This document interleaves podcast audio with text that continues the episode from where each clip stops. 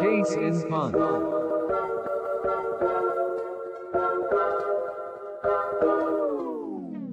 What's going on, everybody? Welcome back to the Case and Pump podcast. With us today, we got Brady, Aiden, myself, and we have a special guest that's replacing Ryan just for this episode. Maybe a few more in the future. We'll see. Yeah. But uh, we have a reoccurring guest. It's Andrew Bailey back on the podcast. Uh, Mr. Bailey, welcome back. Thanks for Um, having me. Yeah, we're really excited. Uh, you know, I, I think after we ended the last one, we were like, oh, we definitely got to have him on again. So here's part two, long-awaited part two. Um, you know, I, I, we can start with some pleasantries, I guess. How's your quarantine been? uh, it's been fine. It's uh, I've never been bored. I have a two-year-old at home with this an eight, a nine now, and a ten-year-old. So it's it's not boring. And then you're doing a lot of stuff online with kids, and so not bored. Missing the the contact with with students and and just seeing other people, but it is what it is. You guys? So we we mentioned in the last one that you're a teacher. Um, how's that uh, how's that been like teaching online? Like, have you been doing much like Zoom like Zoom calls with classes, or how, how have you done that? Yeah, so well, we're not allowed to use Zoom, but we have this thing called Microsoft Teams, which is the same thing. Yeah. And then Okay. we've, so we've been doing that. I've done that with the three basketball academy classes, and then I have like a, a homeroom class. So I've been doing that with them as well, uh, once every week to two weeks. And then as a phys ed teacher, we put stuff up on online. If the kids do it, great. If they don't do it, that's fine too. Like I get it as a, as a parent, it's been really tough because you know you want to get the math and the science and the language done first, and if there's time for all the other stuff, it's you know it's there for them. But if they don't use it, I'm not offended, and I totally get it. Yeah. Have you uh, have you done anything with like the the Mac basketball teams? Have you guys had team meetings or any off season training kind of stuff? Or Yeah, our, so our strength conditioning program is amazing, and so they've been doing a lot of that, and they've been having Zoom like strength and conditioning practices basically with our, our coaches there. Um, as far as the team, we've had a couple Zoom meetings, um, but that's yeah, that's about it. cool. Yeah, I guess just you know I, it, all you can see like so on social media like all like the major teams like in the in the NHL, MLB, and NBA, all that stuff. All the workouts are changed right now, so it's kind of interesting to see that like directly affects you and you and like your teams, right? Yeah, like it's been there's nothing you can do. You can't you can't practice. You can't do systems. Um, I was talking to the coaches on the senior women's national team, and even them, they they do some uh, tactical stuff with Zoom meetings and stuff with going over video, but we really we can't we can't do anything. And this week with the announcement, you know, we're not doing anything until January. It's going to be it's going to be really hard for the athletes to be motivated to, to pay attention to that kind of stuff right now because they got to wrap their whole head around what is it going to look like in the fall anyway. Yeah. Mm-hmm. Yeah. All right. Well, um, you know, speaking of basketball, I think today, like, I, if you guys listen to the last episode, I, I think I feel like I said that three times already, but uh, you know, do your homework. Um, we're doing we're doing a little bit of a basketball episode here. Uh, yeah, the homework thing was a pun for Mr. Bailey because he's a teacher. Ha ha. Thanks. Um, so pretty much right when the Last Dance came out, Mr. Bailey, I think you messaged all of us and said like, Mr. Bailey Part Two, Last Dance. Let's let's let's set it up. And I'm like, yeah, for sure. As soon as this thing's done, um, you know, I, at that point, I was still hoping we could do this one in person, but uh, Yeah. you know, we got to get the review out pretty soon after the thing ends. We're doing this over Zoom. Um, Brady, you want to you want to talk about uh, the Last Dance and intro this whole interview? Yeah, so um, it was a few months ago. We I guess we all found out that uh, there's going to be a big Michael Jordan documentary, a ten part series on on Netflix and ESPN. But um, I don't I don't know about you guys, but I don't get ESPN, so I had to wait for the Netflix to come out on Monday, which was fine.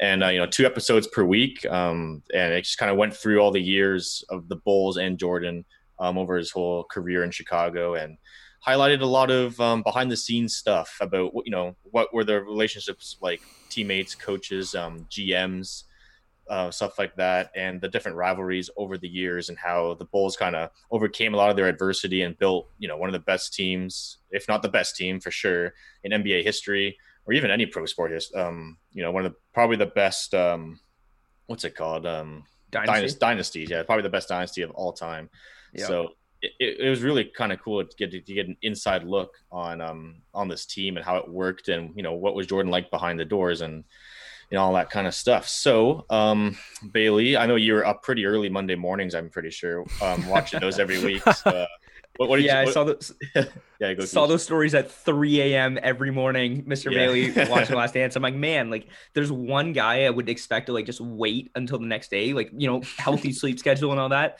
It's my fitness teacher, but you know, six, uh, 3 a.m. for the Last Dance.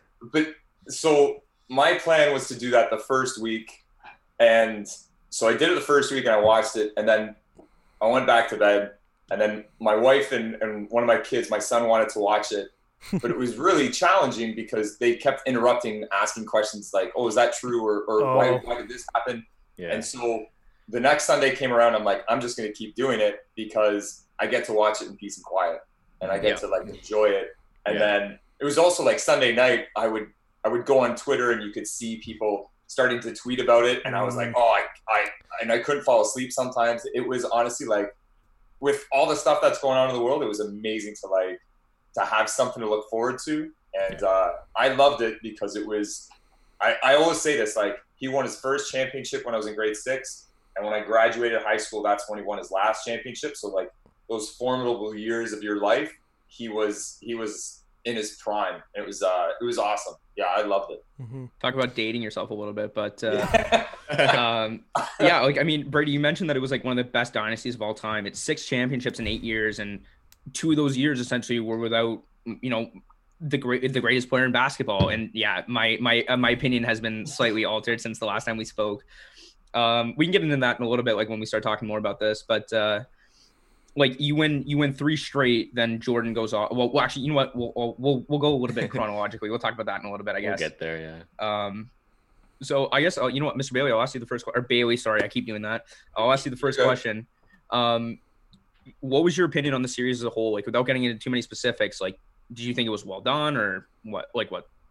Yeah, like it's it was very because when I I had actually heard about it a couple years ago, and I thought it was just going to be about the Bulls, and then when you really it was just about Michael Jordan, and I I liked that it would it kept going back to that '98 season, but then referencing things that Mhm. were going on in the past. I liked that they talked about like the Nike deal. I thought that was really interesting. Um, there were some things that I I could pick apart. Like I got like they only showed Ron Harper once, and he was Yeah. a starter on three of those teams. That was crazy to me. Yeah. They didn't have Luke Longley. Um, that was strange to me that they didn't have those people, and even a small one like Marv Albert, who was the play-by-play guy for five of his championships, never interviewed. And I, I thought that would have been a good one. Um, but yeah, I it's it was it was I thought it was well done. The music was great. The the, the Yeah. number of times they would intro Yeah. a scene with the music from that that genre or that that generation was that that really got me because as a kid you you love the, the music was a big part of it too. Um, the questions I, I i know people have they kind of thrown the director under the bus a little bit. They think it was very you know one-sided to jordan. Um, and i can see that too. I mean there's a lot of criticisms that i'm sure we'll talk about. Um, but if it's for pure entertainment i was entertained and i think the majority of people were entertained. Was it totally factual? Maybe not was it slanted to making jordan look really good yeah and that's fine like if you want to call it a documentary or whatever whatever I mean, if you do a series on the Bulls, like Michael Jordan's going to get the spotlight no matter what. Even if you're talking about current day Bulls, Michael Jordan will always have the spotlight. So, I, I I honestly think they did a really good job of like having like showcasing the players. Like Dennis Rodman is like you could have a whole documentary about him. That guy is insane. Like I knew that before the documentary, and some of the stuff that came out like in that documentary about him like was you know pretty crazy, but pretty on brand for him. Uh, you know the Pippen stuff. Like I heard Pippen came out after and said like that he wasn't happy with the documentary and how he was portrayed, but like I don't know. Like, like Jordan said it like in the middle of it. Like you it, without Pippen, there's no Jordan. So Yeah. I don't know what more that what more do you want if you're Pippen, but you know, Yeah, the, the, the stuff I liked is they did talk about those middle years without him, and they they did dive into that. Like I remember that when when Pippen didn't go in for that timeout because he, he wanted the last shot and Kukoc got the last shot. Like it's yeah. d- Did Scottie Pippen look great? No. The one thing I did learn was was how he didn't have he delayed his surgery through the summer, and then he missed the start of the '98 season. Um, Yeah. I didn't know that. Does that make him look good? No, but I mean, he, I, I, like you said, Jordan said it himself. There's no way. There's no way they win like they do without Pippen. No, of course. I Um, will say it is kind of interesting. Like they made Jordan look like an absolute superstar, which I mean he was, but they made him look like a really shit guy at some point. Like they they went really back and forth with that. And I mean, I guess that's kind of how it seemed to some people, but they really threw him under the bus a couple of times there it seemed like. Yeah, I I don't think he was. He's not liked by his teammates. Even even then, you can see there's things like I I go back to um, if you watch that last episode, and when he celebrates, he's with some rich white guy that's Mhm. hanging out in the, in the in the locker room. He's not with his team, and then he goes back to the hotel, and he's and that rich white guy's still there, and you don't see Scottie Pippen, you don't see you know Dennis Rodman. Like they're all celebrating on their own, and he's kind of with this whole other group. So it, it looked like he was never, they were never tight off the court. Like I know they used to say that about Rodman that they wouldn't hang out, but I think that was true for all of them with Jordan. Like Jordan and Ron, and Ron Harper and Scott. Like I, I, I think Jordan was off on his own a lot. Yeah, it's interesting. You like hear so much about chemistry in the locker room and how important that is. Like, but you're right. Like it looked like they really didn't have anything like off the court. They played well on the court, of course, and you know everyone sees that. But then you see all the stuff behind the scenes of like teammates calling him. We have it in the doc right here, calling him assholes, calling or calling him an asshole, calling him a bully. Um, and one thing that's that Brady noted was the uh, Steve Kerr and Michael Jordan fight, and like I feel like that that's when uh, uh, that's when Jordan like finally started to respect Steve Kerr was after he like had a fight with him. Like that's just it's interesting because like you it, he's kind of more like Kobe than LeBron in terms of like a leadership style.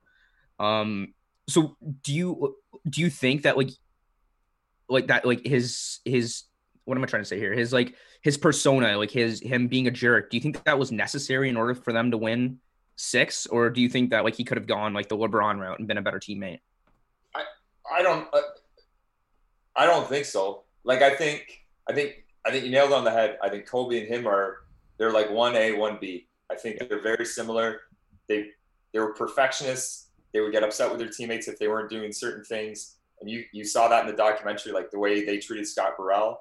Um, but no, like I I I don't think it was gonna work if he was gonna try to like, you know, make everyone feel good all the time um, especially in the world of NBA basketball. Um, and and I think Phil Jackson was critical in that kind of like success.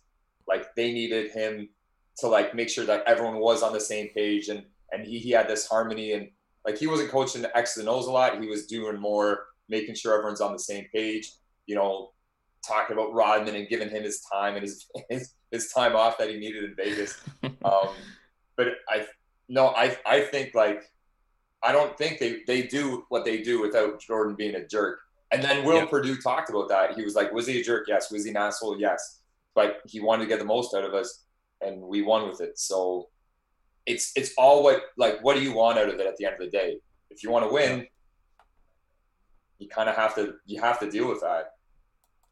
Yeah. Um I think you you know you mentioned Phil Jackson. There's so there's so much about this documentary. Like we Oh, can yeah. keep jumping around to different things. There's so much we can dive into.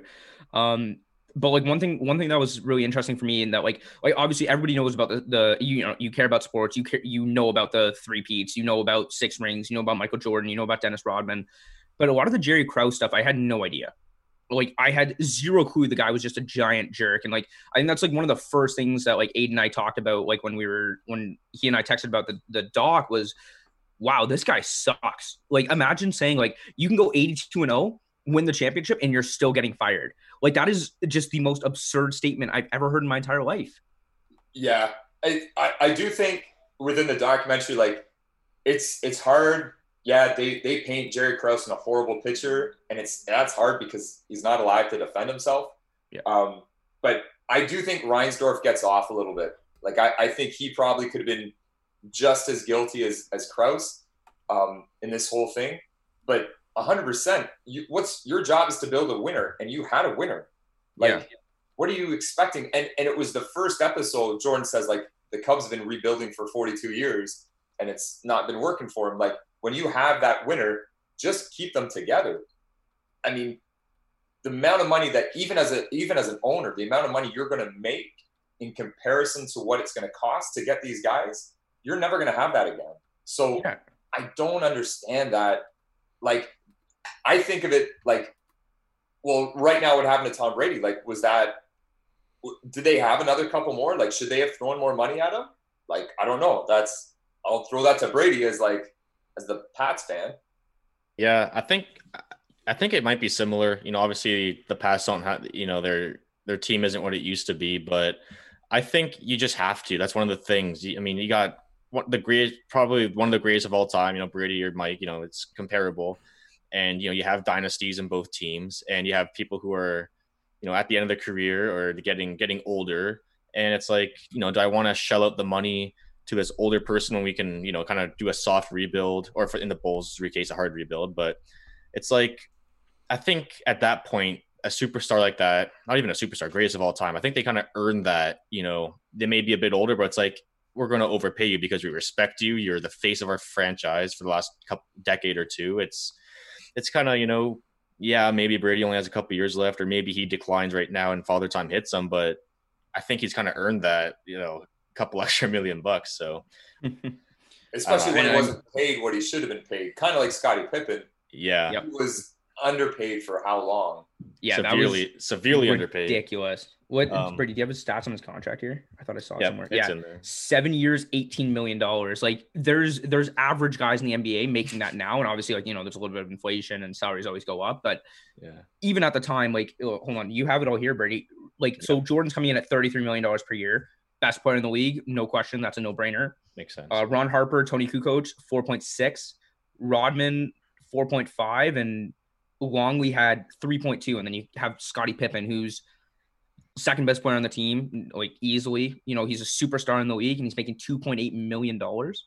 Like that's I That don't was know. that was an insane. interesting point of the documentary when they talk about like he and you never think about that because we all think, well, you're going to make millions for your you know for your entire career, but he had he needed the money and he needed that security. I never Yeah. knew that about him. I never I knew he came from a big family, but that was it. I didn't know his Yeah. dad was you know he had had a stroke and he was having to look after his family. Like mm-hmm. that's that. I mean, you you really look at him as a person and not just a pro athlete. That yeah, he was having to look after his whole family and he needed that guaranteed cash and he couldn't gamble on himself because Yeah. he needed that but then i had heard i had heard that later on because he's he signs another deal with the, the bulls like at the very end of his career and jalen rose was playing with him at that time and jalen rose was asking questions and he's like dude i don't know I, i'm making up for lost time i'm not working right now like he was like I'm just gonna sit on my ass. I'm gonna collect because this organization owes me, and that's that's all I'm doing. Yeah. So, I, and I don't blame him at all. for sure. yeah, yeah. I, I mean, he he contributed so much to these teams, and it's the fact that he was making two point two million dollars a year. Like even then, ridiculous. Although that's like a high level NHL contract, you know, just because their salary's so low. But, um, yeah, no, there's there like you you see like how the team like reacted when Pippen was out with the I think it was the surgery right when when he wasn't playing, um and it was just kind of like we're waiting till Pippen comes back. That was kind of it. Like Jordan can carry us to mediocre right now. When Pippen comes back, we're gonna be the best. Yeah. So it's you know 2.2 million. What a steal! That's like a the Nate MacKinnon contract right now. I I could probably throw that over to something in the NFL, but I have no idea about contracts in the NFL. Um, Aiden, you got the next question? Um, sorry, I. Uh, no. Do you want to take that actually? My If sorry, my laptop's kind of Yeah, we, glitching well, on me a little bit here. we but haven't. We have, there's no really order here, but I guess we can. Yeah. We can start to go chronologically, and then whatever whatever um goes around goes around. But uh, Sure. back you know back when Jordan got drafted in in '84, I think it was, or the year before that, um, he was drafted third overall, and um, you know Hakeem was first, Bowie was second. Um, and that year, he he went on to win Rookie of the Year, averaging 28 points, 6.5 rebounds, and almost six assists. Um, they get they get they lost in four games in the playoffs, but still, it's like, damn, this Jordan guy is good. You know, coming out of North Carolina. Um, Bailey, do you remember just like that hype around you know Jordan's rookie season and like, holy holy crap, this guy's good. I, I know you guys think I'm old. I was five Okay, when fuck. he was, so I wasn't I wasn't around a lot. But I do the one thing I do like when you're reading those stats and stuff, the the Sam Bowie thing is I think hilarious that we Yeah. still like no one knows who that guy is. No. Yeah. Like Hakeem, people would like and they and Rod Thorn said it like people were taking Hakeem regardless. Yeah. Um, but then the whole Sam Bowie, like, who is this guy? And then there's there is one there's one highlight of Jordan against the Nets, and where he like goes up and under, and it's like one of these crazy moves, and you see Sam Bowie on the bench for the Nets. You're like, oh, like that's that could have been them, but um, yeah, he. I mean, the one of my favorite parts of of the of the doc was when he was talking about his rookie year, and he's going into that room, and there's weed and women and coke and drugs, and he was like, "I got to get out." And I know people have said that he threw his teammates under the bus, but I'm like, that was the NBA then.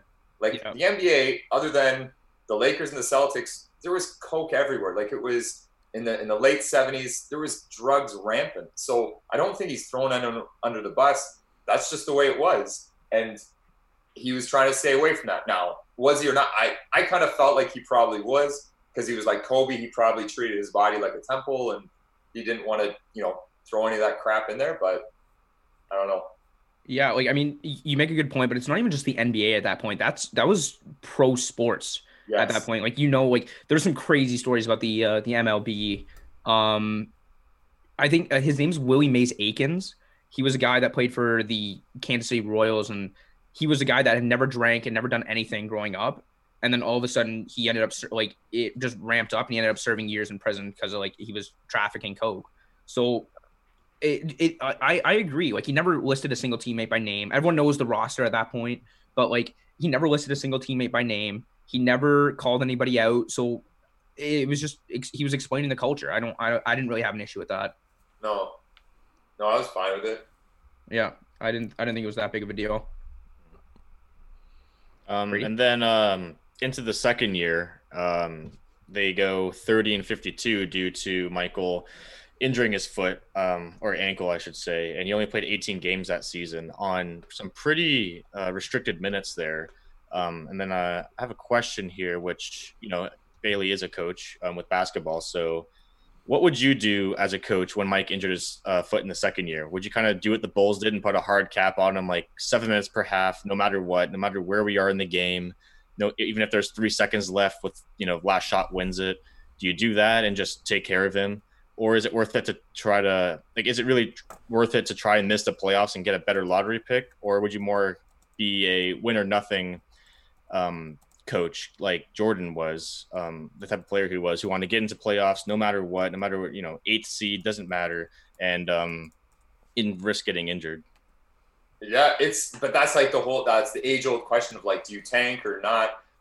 Um, which at that point, if you're the eighth or you're battling for the eighth seed, like, are you really going to get a high lottery pick? Like, are you going to get someone that's going to be a game changer? Like, you're Mhm. probably not. Um, but then you got to look at it from the guy's, I guess Stan Albeck at the time was like, my boss is telling me to do this. I want a job. I need to keep my job. So they make they, they make or break if I have a job. But then I guess ultimately my answer would be, what do I want my best player? Like I would go to my best player and say, what do you like how you need to get buy-in from them because then and Jordan did have that sway on that team. Jordan is gonna like he's gonna like save your career if if you kind of show loyalty to him and his the way that Yeah. he wants to play. So I I think I would I would go along with Jordan. Oh, Would I risk getting fired? That's a risk I'm willing to take because I don't think they thought Stan Albeck was going to be the guy going forward anyway. So Yeah. he he should probably just be like, I, I'm gonna, you know, hook my wagon to this player, and I'm gonna make sure that we can be as good as we can. And you know, if they fire me, they fire me. Yeah, I, I mean, I agree with you, but then on the other side, right? Like if you're Stan Albeck, you're probably gonna get fired next season, and which he does. Maybe you're doing everything you can to, you know, appease the GM, appease the pre, like the CEO and stuff like that, and just do anything to possible to make sure that they see you as a guy that's gonna listen to them. They'll keep you on because end of the day, it's not the players that are gonna sign your checks; it's the GM. So he was in quite possibly one of the worst situations ever because obviously Jordan wants to play. You know, Krause didn't want him playing, so Yeah. It's Yeah, either I understand his position, but Yeah. it's. I mean, if push came to shove, Yeah. you yeah, Yeah. it's it's either piss off. to go with the, the the guy who's going to end up being the best player in the world, right? Yeah, exactly. Yeah. It's, it was either you piss off the best player in your team or piss off the GM, your boss, and you know it's it's tough. Plus, plus, I think the doctors said if he re-injured, that could be like a career-ending injury. Yeah. So that's also a thing that you got to be careful of, um, no matter who you are. So Yeah. Yeah, I, I Brady, you asked like the the question about coaching, Mr. Bailey. This is a direct question right for you. Okay. What would your game plan be if you're going up against Michael Jordan? Oh, Yeah, What are I you- love, what are I you love doing? this question. Um, I think uh, you see it.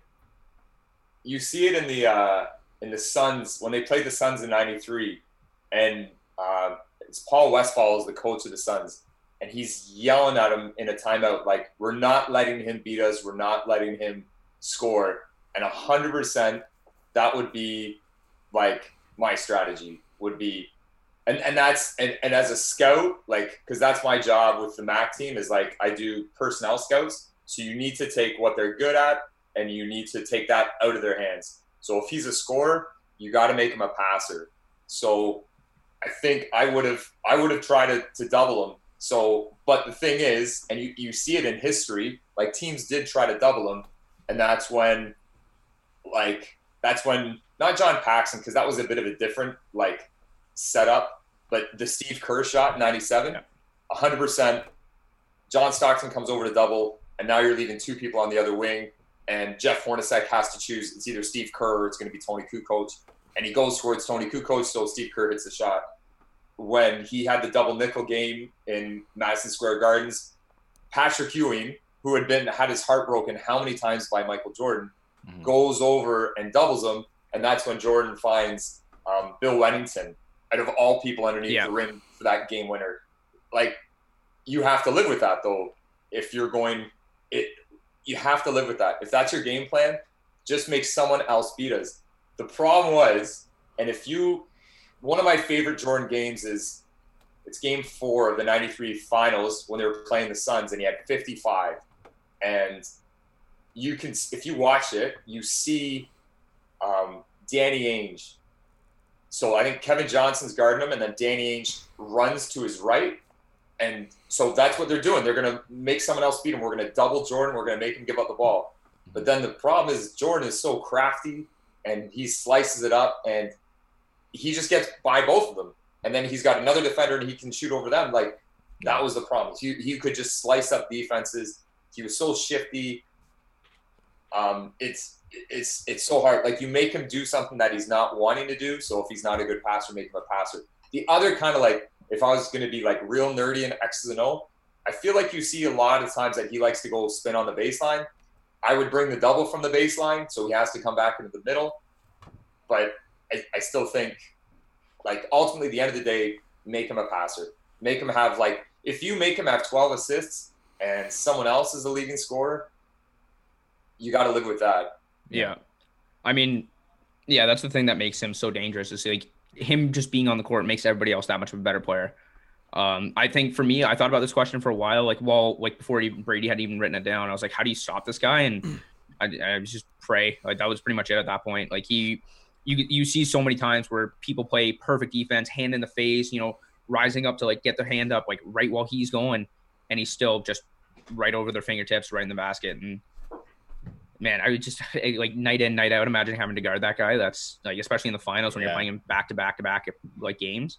Uh, you mentioned the Suns. Actually, one thing I wanted to mention myself was um, Charles Barkley. I had like you know about him now. He's on T- like NBA on TNT. He's you know he covered the the golf game with uh, Phil Brady and Tiger and uh, Peyton. Uh, I I always thought he was hilarious. I didn't really like him that much because because I was always like you know I'm always on Team Shaq and Shaq and him have like their fake beef or whatever. I didn't realize how good of a player he was. Like I knew he he's Hall of Fame, right? Like I knew he was Oh, like. I knew he was like considered to be a very good player, but he was dominant in that series that they showcased him in. Like I never realized he was he was actually amazing. Yeah. It was just just something I wanted to mention. and he was well, he was the MVP that year, hmm right? And then that's also him coming off where people all said like he was he he performed the best for the dream team. Like he he's not as good as Jordan, but he during that the Olympics in 92, he was the Yeah. best performer on that team throughout the whole tournament. Yeah. So, and- and I do, yeah, like people see him now, and he's just a commentator, and he's funny, and he's he's he's very quick, but Yeah. it is more his. He was he was the round mound of rebound. He was kind of overweight, but he just he busted his butt. He wasn't a pretty basketball player by any means, but he was. uh Yeah, he was skilled for sure. Like that Yeah. was his best season. The '93 season by far was his best season. Yeah. I think one thing I also want to mention is his golf swing is just absolutely horrendous. I don't know if you guys have seen the videos, but it's Yeah, it's, it's, so bad. I think I think I could I think I could just straight up like no handicaps, no no extra shots given. I could beat him in a round. I think I Does could. he have like like hiccups or something? Like when he's Yeah. Yeah, he like pauses and then just like follows through. It's so weird. It is so strange. In general, he's just like he's a big clunky guy. Like he is Yeah. not he is not agile whatsoever. Uh, Mr. Barkley, if you're listening, we we respect your game on the court, but I'll I'll I'll play you. I'll play in a Mr. Barkley. But gotta gotta gotta show some respect. A little bit of respect at least.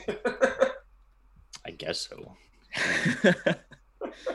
All right, so then moving on, I guess we got what season three. Um, you know, as Yeah. you mentioned, Yeah.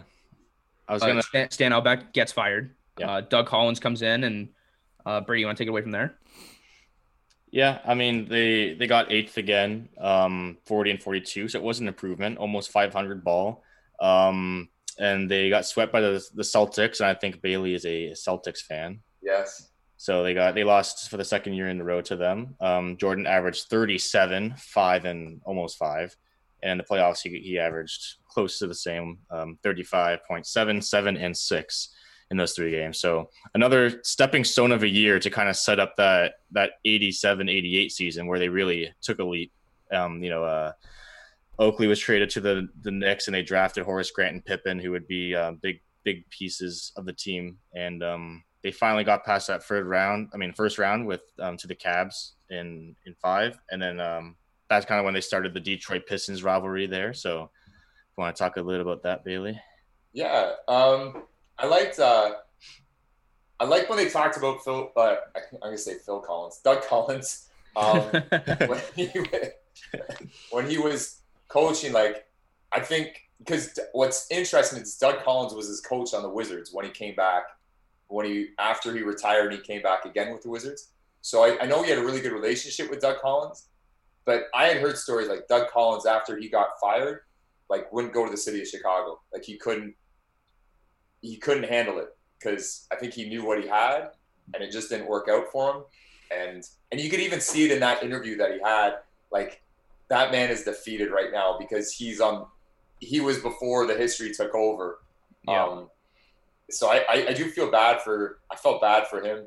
Um, but look at those numbers. Like Jordan, thirty-seven over the season, and and then the next year he's got thirty-five, and then defensive player of the year and MVP. Like this is when he to me is probably like he's his most athletic, but he's not winning.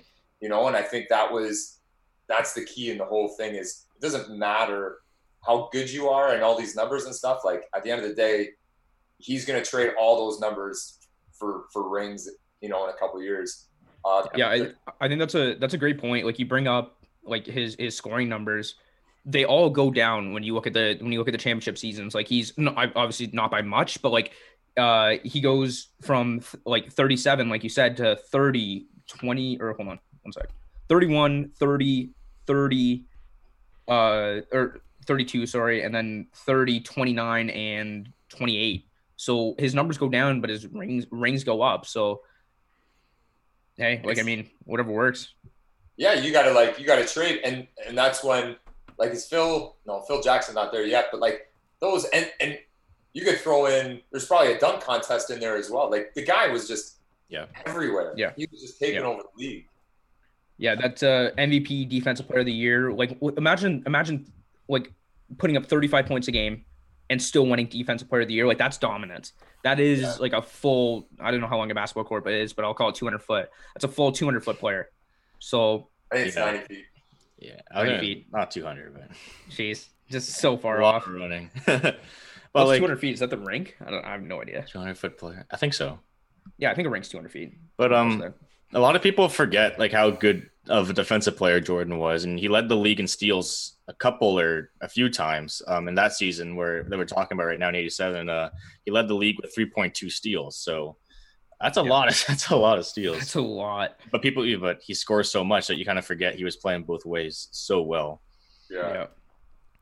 And- Yeah, and then like his, like I think one thing I also want to mention, like looking at the scoring, is it just seems like every single time in the playoffs, like his numbers go up in the playoffs. Like if you want to talk about clutch, like this guy is he going from averaging 35 in the season to 36 in the playoffs, and then next season 32 to 35.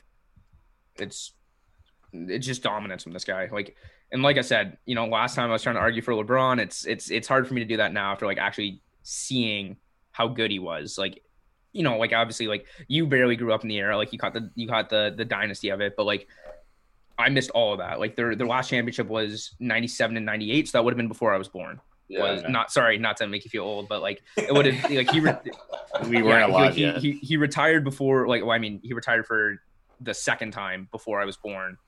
Um Mm-hmm. so like when so I saw him play once. I love telling this story. I saw him play once in person, but he was on the Wizards and he was still great. Like like I didn't understand basketball, but like my dad was just kind of blown away at the game. Like he was like, "Wow, that guy's good." And that's the only thing I remember from that game was just like yeah. my dad saying like that guy was all over the place.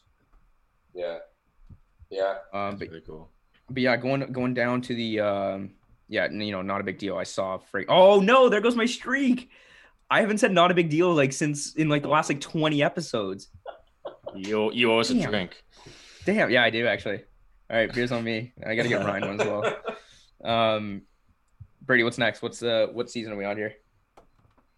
Uh, 87 88. So they lost to Pistons 4 1. And then um, the next year, 88 89, they went on to face the Pistons again in the third round. Um, again, getting better in rec. No, they didn't. But they went, they had a bit of a down year, but, you know, still, you know, sixth place. Um, this is when, oh, okay, Collins is fa- fired the year after this season. This is Collins' Yeah. last, um, his last season. And, um, you know, just they made it again, took another step further, um, getting past the first two rounds of the playoffs. But you know, meet those Pistons, the bad boys, and you know, just haven't solved them. They were playing real physical defense. Um, do you think that was a good, um, a good choice to kind of just, you know, we can't stop Jordan defensively, so let's just beat the shit out of him? Do you think that was well? It worked. I don't even. It's not even like an opinion. Like, do you think it worked? It it did work. So Yeah. that- one of the last options there probably. Yeah, it's it's it is interesting. Like they talked about the specific like the Jordan rules of like you're Yeah. forcing him left if he's at the top, and you got to like go to him if he's going left, and if he gets to the rim, you got to hit him hard Mhm. before he even takes off. I hundred percent. And I think I think that was one of the questions they had in the on the doc before was uh, you know, was that something you would do? I I don't have that nature to like take just Sweep the take leg. out. I don't think I could say that to to someone. I know coaches that could say that. Yeah. I don't think I could say that, but hundred percent it worked. And what you see is just the mind game of it all, and it it, it affected everybody, and it got to Jordan, but more than just Jordan, it got to like Scottie Pippen. They would just hammer the shit out of him. Yeah. And like, I mean, even and you saw it in Michael Jordan's face when they talked about in 1990 the game seven and oh Scottie Pippen's got a, a migraine and he was Yeah. like, nah. You could tell that he wasn't he wasn't happy with with him at that point because he thought he wasn't he wasn't being truthful. Like he he could have played through it. Um, so yeah, it, great strategy. They were tough as nails. They were assholes, but they won. And Yeah. like like but to it's hurt their careers since like Isiah Thomas we know what happened with him in the dream team Mhm. Bill Laimbeer people think that he's a good enough coach to be in the NBA but he's been you know people you know he's been slighted people think to maybe to, to coach in the WNBA and that's not an offense that's just he's not going where he wants to go which is probably coaching the NBA um, so it's definitely hurt their careers afterwards, but they have two championship rings, so it worked.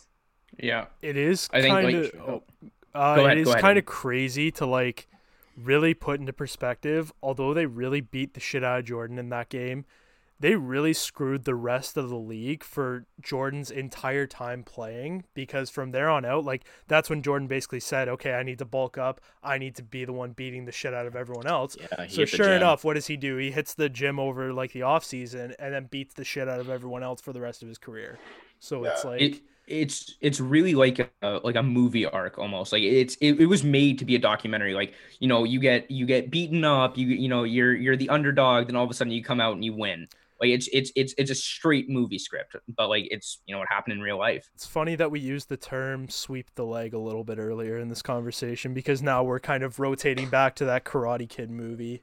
Oh, I yeah I, I had to had to throw that in there um but yeah so Brady like you said Collins gets fired there and then you know you bring in Phil Jackson for 80 89 to 90 Yeah, that's that's really when it starts, and they they get their most wins as Jordan uh, in Jordan's career there, um, to date there in '89. They go 55 and 27, and they place third in the conference, and they improve even more in the playoffs, taking the Pistons to seven games now in um, the third round, but again fall short, and um, but you know this is obviously the last of their struggles. This is kind of like the the very last straw for the Bulls team to really like okay this is enough. Um, and Jordan uh, led the league in steals again and went off in the playoffs with almost 37 points, seven rebounds, seven assists. So, any, uh, any do you think this was? Do you think this was kind of like Bailey? Do you think this was like just the last straw? Like they had enough, they really tried it, but it's like you can kind of tell, like okay, it's over for these fools after this. Yeah, I think Aiden made a good point. Like he just he bulked up and he made sure other guys bulked up, and you physically can see a difference of like pre 1990 Jordan to like post 1990 Jordan. Like the guy is he's got definition in his arms. He's he's so much thicker, and then I think it's the mental stuff, like how they were able to get. They did not want the Pistons to see them rattled. So if they got hit, they'd have to get back up, and and none of this whining to the refs. They, I think that was their. It was a mental game for sure at that point. And Yeah. once they had the, you know, one they had home court, so that was big. So you're going against the Pistons and you win the first two, so you feel really good about yourself. And now you, you just have to go to their court, make sure they don't see you get rattled, you know. And that was big with Scottie Pippen, I think, was not letting the bad boys get him rattled, and then and then they just they kicked their ass after that, which was amazing. And the whole walk off thing does bug me, like Yeah, I, and that and that was a point in the documentary where I was I was upset because when when the when the Celtics lost to the to the Pistons, they did shake hands, and you see them shaking hands, Mhm. and then Isiah Thomas like, oh no no that was, you know, they were walking off the court early. They were walking off the court because the year before, like, you're gonna have all these Pistons fans on the court, so it's not safe for them. Yeah. So they brought all the starters off. you left the scrubs. The scrubs are like, yeah, it's okay if they get beat up by Detroit people. It doesn't matter to them. You left the, the scrubs on the floor. Bird, McHale, Parish, Dennis Johnson, Danny they all got off the floor. Yeah. But like that's why they left early. Isiah Thomas saying that, oh, they left early too. That's to me, that's horseshit. Like that that bugged me when Isiah Thomas was talking like that. Um, they should have shaken hands, and I think that was just that just talked to the character of like Laimbeer and Isiah Thomas when they didn't shake hands. I thought that was poor. Yeah, I like I I didn't know much about Isiah Thomas, but like it I'm not gonna say like this doc completely changed my mind about him, but like it's just some of the stuff he said, some of the statements he made, it's like okay, yeah, like I really don't like you. Like the stuff about the dream team, him being like, yeah, like you know, I should have been there for sure, kind of thing. Like who who got picked over him? It was it was Magic Johnson, right? Was the starter. but John then- Stockton, maybe. I think I think it was Stockton as well, but like those two guys are unreal. Like Magic Johnson's a top 10 player of all time. Stockton is you, you could throw him top 10, but he's close. Like Isiah Thomas is not not in that conversation in my opinion. I don't know. I think you could like I I think Jordan's probably right. Magic Johnson, Isiah Thomas, like both great point guards. Like Isiah Thomas was a competitor, totally skilled. Yeah. But he's better than Christian Laettner, that's for sure. Yes, yeah. That's the one that I don't mind if he says he should have been on it over Christian Laettner. I don't disagree with that at all. Um, but if they had, to, I don't know if they had to have a college player or not. But if they, this is a little bit of a tangent, but if they put Shaq on that team as opposed to Christian Laettner, you're 12 for 12 in, in, in Hall of Famers. Like Yeah. That, that still bugs me that they should have put Shaq on. The, I think that's a bigger issue is put Shaq on that team over Christian Laettner and you're good. Like you're solid. Yep. Um, but going back to, to Jordan, listen, if, if you are so dominant and the NBA and USA basketball wants you that bad and he has that sway, that's fine. Like if and if he thought that it was going to be better for team culture because Bird didn't want him, Magic Johnson didn't want him, that's fine. Like I, I have no problem with that. I'm Yeah. he blackballed him. Like that's what happens. I don't know. Yeah, for That's- sure. That's my opinion. I'm looking at the Dream Team's roster right here, and it's just like it's just insane how good this roster is. But if you're talking about like, because Isiah Thomas was a point guard and played some, I think he played some shooting guard minutes as well. But um, you got Magic Johnson, you got John Stockton, you have Clyde Drexler and Michael Jordan. Um, I would put Isiah Thomas over Clyde Drexler, but again, it's it's one of those things where you know chemistry also has to come into it. If these guys are going to beat the shit out of you know uh, Isiah Thomas in the locker room, like how can you have that on the team?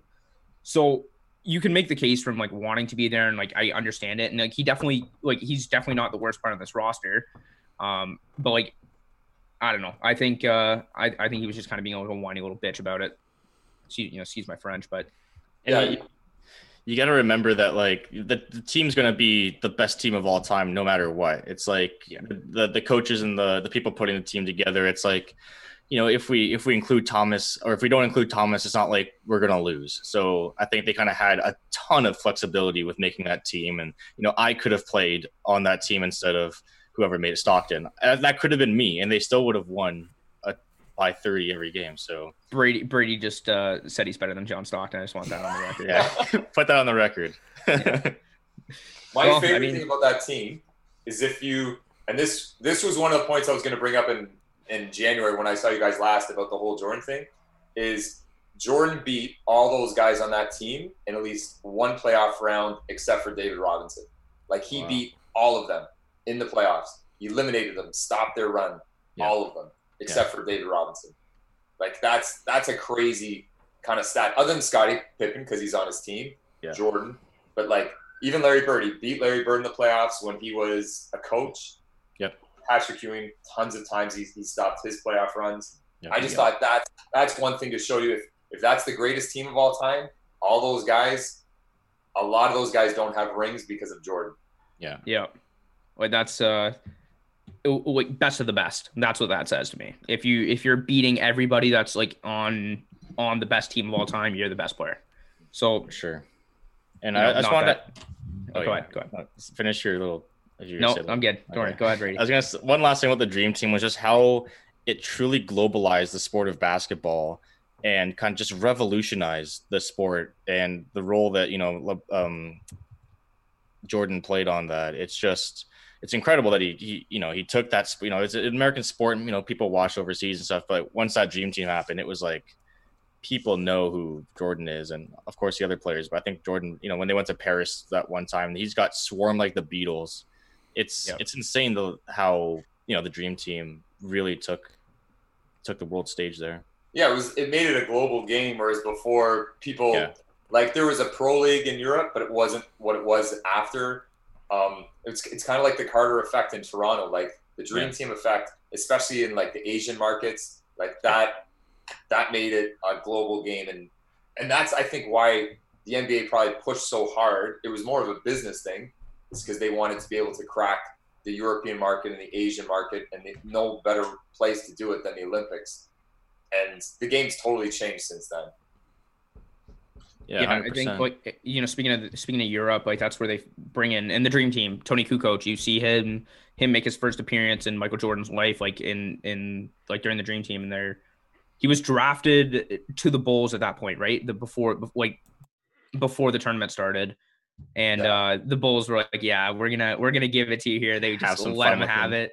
Yeah, Yeah. it was Pippen, Pippen and Jordan were just letting him have it. Then he comes back in the semifinals or finals, I think it was for Uh, was he S- Serbian or This is finals Croatian? For Croatia. Croatia, Croatia, and he gave him buckets. Like he he he went right back at him, and I I was uh, like Ku- Kukoc for me has one of those storylines where it's just like you kind of can't hate him. Like nobody, he's nobody, he's nobody's favorite player in in North America at least. But like you just, he's just one of those guys that you just don't hate because he, you know, he took it, he got his beating, and then came back and gave it to him. So it's just kind of like a, it's a, it's a small win for for Kukoc. I just he's a poor kid who's like he gets drafted, doesn't know any better, and then Yeah. all of a sudden, like the greatest two defenders in the world are like he's mine and just Yeah. eating them up, and he's, He's- like, "What? I didn't do anything. Like it's just because Jerry Krause likes me. That's the Yeah. only reason they went as hard. like He wants to go in and get like a hug from MJ and Pippen, and they're just like, "No, you're you're you're out of here. You're done." Yeah, Yeah. you legitimately can't feel worse for the poor guy. Like so Yeah. happy. Imagine being so happy you get drafted into the NBA and then just getting absolutely slapped. just Like, teed up by your yeah, teammates. that's oh my gosh. yeah, he's probably thinking like, "Oh, this is great. I get to kind of like." Get to know my teammates a little bit, and they're like, "Fuck Yeah. you, you're Jerry's boy." yeah, Not a it's chance. you like he's like, okay, I can get out here and prove myself to them, show them that like you know what I can do, and they're like, no, we're gonna make sure you don't even touch the ball once, and oh, I feel you feel Well, for the guy right the, there, the best I think the best part about that like entire story was when the camera went on Scottie and he was like I didn't even know why we were doing it. I felt so bad for the guy. he was just like, I was just doing it because Jordan told me to. Like I thought might as well, right? Like Yeah. and That I leads just, into- like, oh, you can't help Keep but going. laugh because like that is just so funny. It really shows the dynamic of that team and how much of an influence like Jordan had. But like it was just so funny hearing it from Scottie, especially like having such a monotone, like level Yeah, voice. it's like- such a deep. Yeah. I don't know. I was doing it because MJ was. yeah. I uh I I think that leads into like one of my favorite bits from the entire the entirety of Last Dance. And Aiden and Brady, you already know what I'm gonna say here. It's just you know, Michael walks into the arena. The guy says like "Hey" instead of "Hi," and he's like, "All right, well, that's it. That's the moment I knew I was going to drop 97 on the on the on the team we're playing because the guy didn't Yeah. the guy didn't acknowledge me right. Yeah, like, One of the best bits. Yeah. One of the best bits. He's like, I series. that that's when I took it personally. That's when it became Yeah. personal to me. yeah. That's Was that during the Olympics or was that? It was just it was just all throughout So, the um I think all throughout the, the series. Well, there was that one particular, and I like this is so like I am not a basketball guy whatsoever. So you guys are gonna have to like help me out when I tell this. There was that one guy. He was either a rookie or just a really young player that didn't quite pan out. But he had that one game where he absolutely like he dropped like forty. LaBradford Smith. Yeah, Willa Bradford Smith. and then Michael Jordan had to put himself in the mindset by making up a story that he came up to say good game to him after the game. Like how how are you and then like absolutely destroyed him the next game, but like how are you It gonna worked. do that to that poor guy? that guy had the best night of his life. Like not even the best night of his NBA career, probably the best night of his entire life. So you have to make up a story about him doing something nice to absolutely go out and destroy him next game. So he went he went 30 uh, 37 points, 15 from 20 from the field, 7 for 7 from the foul line. And Jordan goes, "Yeah, he came up to me and goes, "Nice game, Mike." And then it turns out nice game Mike was never actually said, but Jordan dropped 36 in the first half Oh of the next game as retribution. Like imagine like that. Think about like Bradford Smith being like, whatever, like a 45 year old guy being like, oh yeah, let's watch this Michael Jordan documentary. And halfway through, he's like, what? The Bradford Smith game. I don't know anything about this. And he's a little patsy that like gets thrown under the bus because he apparently said nice game. Yeah. Like he was probably just as surprised as anybody. Yeah. like can you imagine like if he if he like even actually did say it and he was just like you know like I'm sure Mike still had like 25 or something in that game. He like goes up and like, hey man, nice game, and then just like all of a sudden you just see like it, like he walks away. It's a movie and like Arms, Jordan's yeah, eyes, just, eyes like, turn narrow. red. His, But his it's like like- veins start just pulsating. it's one of those things where like if and I know there's a lot of guys that like played against Tom Brady that had the same mindset. If you're on the same field as these guys, like how are you not going to go talk to them? Like unless Mm. you've already talked to them and like already seen them and stuff outside of it and you're not like super close with them or whatever so you have no incentive to go say hi. If you're a rookie in the NFL, like if you're Baker Mayfield and you're playing across sorry, I I used Baker Mayfield. I know he's just a younger guy, but like let's say like this season if you're uh oh my goodness, how am I Uh, Justin Herbert and you see Tom Brady playing across the field from you, are you not going to go say hi to him? Like, Yeah. On on a much smaller scale, um, as a swimmer, I would I, I you know, at, the big swim meets, I'd be swimming or I'd be warming up in the same lane as Kylie Masse. And you know, she won bronze at the last Olympics. probably Canada's best female swimmer other than Penny. Um, and you know, like you just, I had to go say, "Hi, how's it going? Congratulations on everything. Good luck this weekend." You just have to do it because like they're the best at their sport. You know, third best in the world, and you know, nine times out of ten, and she was she was fantastic. Um, most humble person ever. Um, I have a huge crush on her. So Until- kind of if you listen, if, Shout you're, out- if to you're your listening, girlfriend. shout out my That's girl. where it was going. Uh, she was super uh, nice and humble until her after interview when they ask her how she ended up destroying all five swimmers in the other lane. She tells the story about how some idiot with a beard said, "Super nice to meet you" before the swim meet, so that she took offense to that and had to destroy everyone there. Hey, see, it, it, I should be contri- I should be um, attributed to her success. Exactly. Yeah, maybe maybe it'll be in the last swim documentary. Yeah. you know, all the motivation that you get. Yeah. So like, yeah, I mean, I think the whole the whole joke of the, about the Michael thing is just anything kind of he took personally or transformed his mindset to really take it that extra mile, and it worked. So I'm, I'm not going to knock him for it. Yeah, I mean, you know, like I mean, I like we've all we've all competed and stuff like that, and like I think we've all like on the car rides up kind of like envision those scenarios of like for me like like when I played hockey it was like oh like last second like I you know make get a steal steal the puck from somebody and score a breakaway like I had those like I was like thinking about doing all that going into the game so I can get myself in the right mindset but never never once did I ever make up a story but you know I guess that's why I'm not in the NBA winning six rings so well that and the fact I'm four feet tall but that's you know, secret. we'll, we'll, we'll, we'll say it's the motivation But like, yeah, for sure. is that like borderline sociopathic? Like, can we Yeah. like Yeah, can we put it in that category? Like, where where do we draw the line between motivational and like sociopathic? Because I think that would be pretty There. yeah, that would that be is the line. That's that's it. to go out of your way to destroy some poor kid that had a good night. Like, that's uh, it's it takes a special kind of evil to do that. Jordan just like going after Kukoc and LaBradford Smith just just Yeah. just cuz just nobody's just, just nobody's safe. he he woke up that morning, you know, poured like poured his bowl, of ce- bowl of cereal, like he went poured the cereal and ran out of milk, and he's like, it's over for these guys. Like, uh, like Patrick Ewing, sorry, bud, you're never winning a championship. The Oh, Knicks no. whole franchise, you're done. That's it. It's over for you guys. Yeah. That's Or might have done might have done the same thing to the Hornets as a GM, but we won't get into that. We'll stick to the last dance. It's true. He's been bad. he hasn't, hasn't made too many good draft picks. That's part three. part, Um, Bailey, part three. We can talk about Jordan's downfalls as a GM. but I think I think finally about an hour into this uh, episode, we're into the 90, 90 91 season. So first first ring, we get 61 and 21 as a record. Uh, you know, first in the conference. Your starting five now is Cartwright, Horace Grant, Scottie Pippen, Michael Jordan, Jim Pack. Jim Paxson or John Pack? It's Jim Paxson. John Paxson. John. John Paxson. Good me. Um, and, you know, so we talk about we talk about uh, Patrick Ewing swept him in the first round, beats the 76ers team, um, then goes up against the bad boy Pistons, who's eliminated them the past three years. And did they win three championships that year, or those those th- previous no, three? they No. won two. They got to the finals three times. Yeah. So three finals appearances, two championships. Um, and then they sweep them. Like you go from losing in seven the previous year, getting swept the two years before that, to sweeping them.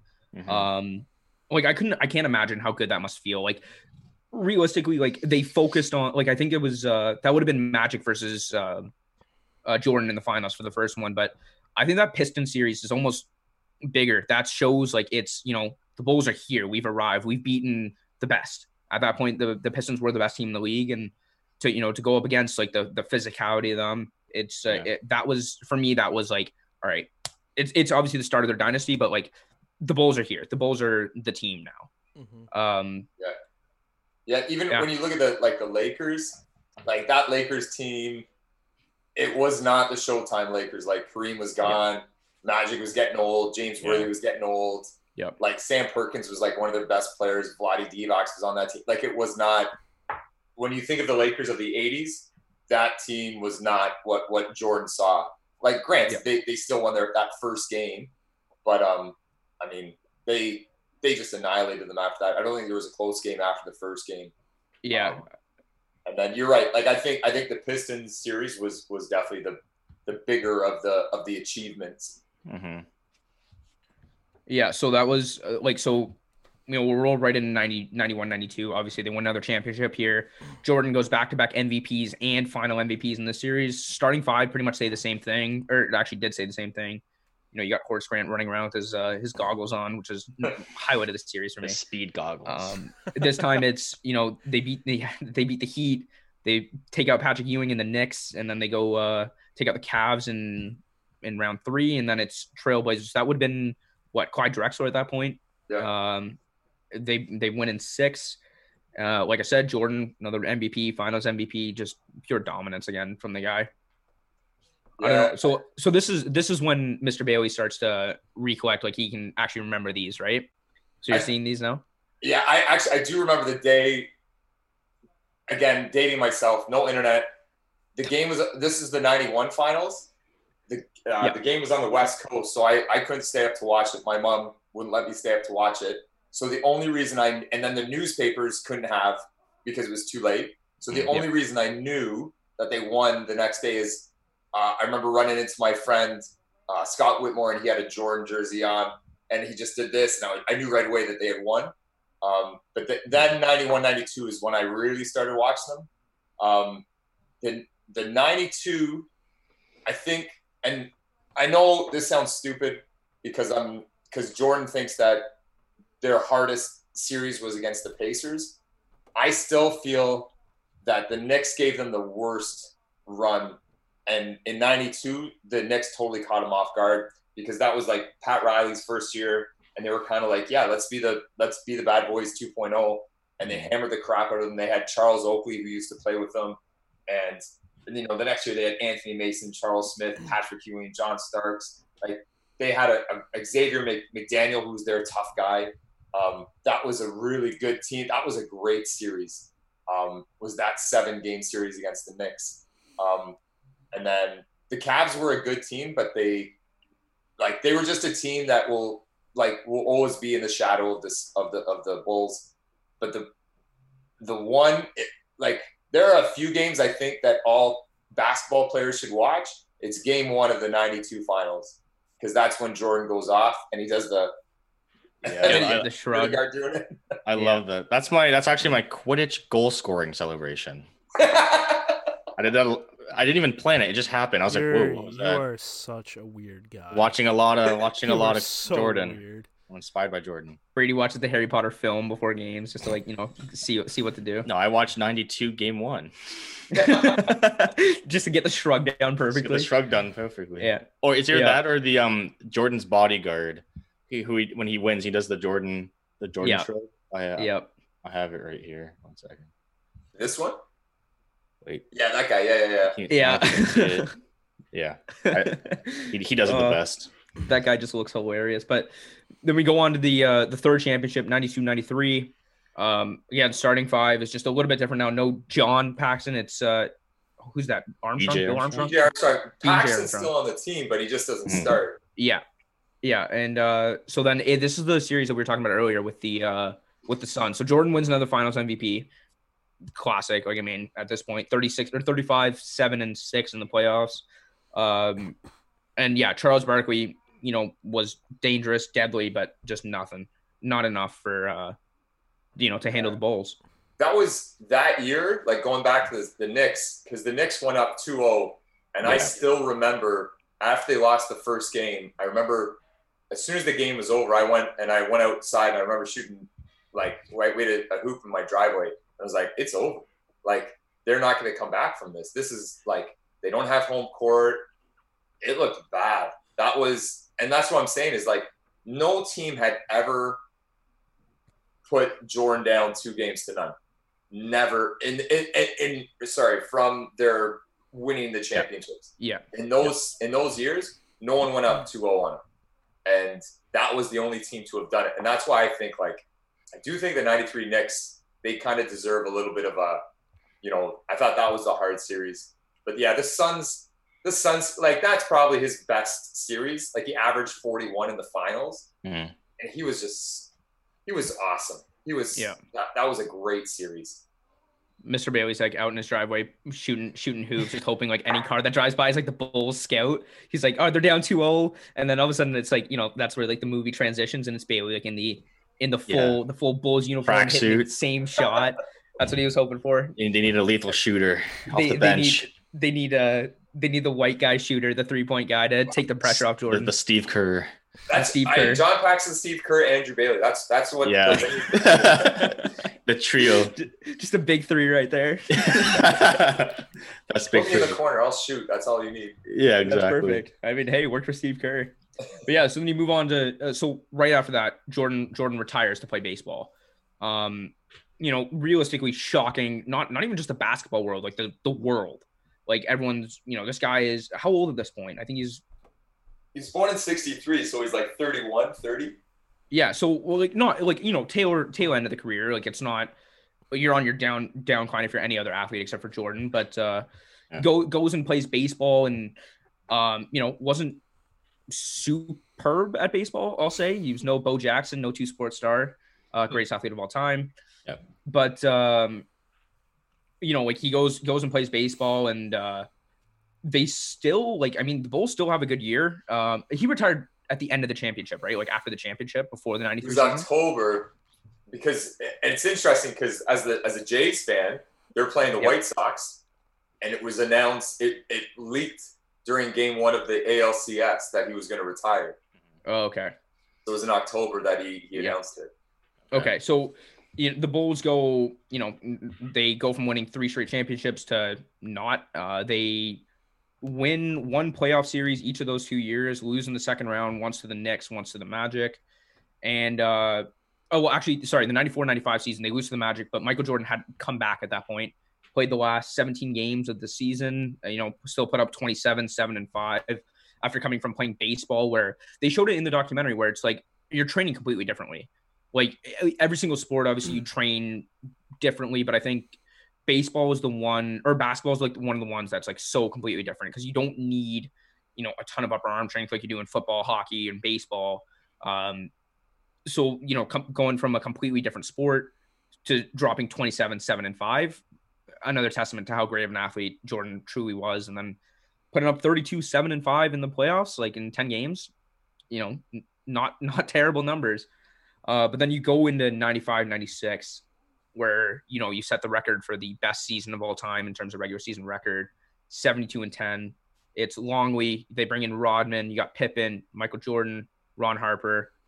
Like, what a lineup here. Like, you bring in, you bring in Dennis Rodman, who, um, one of the most unique players on the court in NBA history. Never mind the off the court stuff. But that's probably the most unique guy on the planet. But, uh, his on the court presence, like there's a couple games, like I saw like some like interesting stat lines on Bleacher Report posted them. He was in like three of them having zero points and 25 rebounds and 14 assists.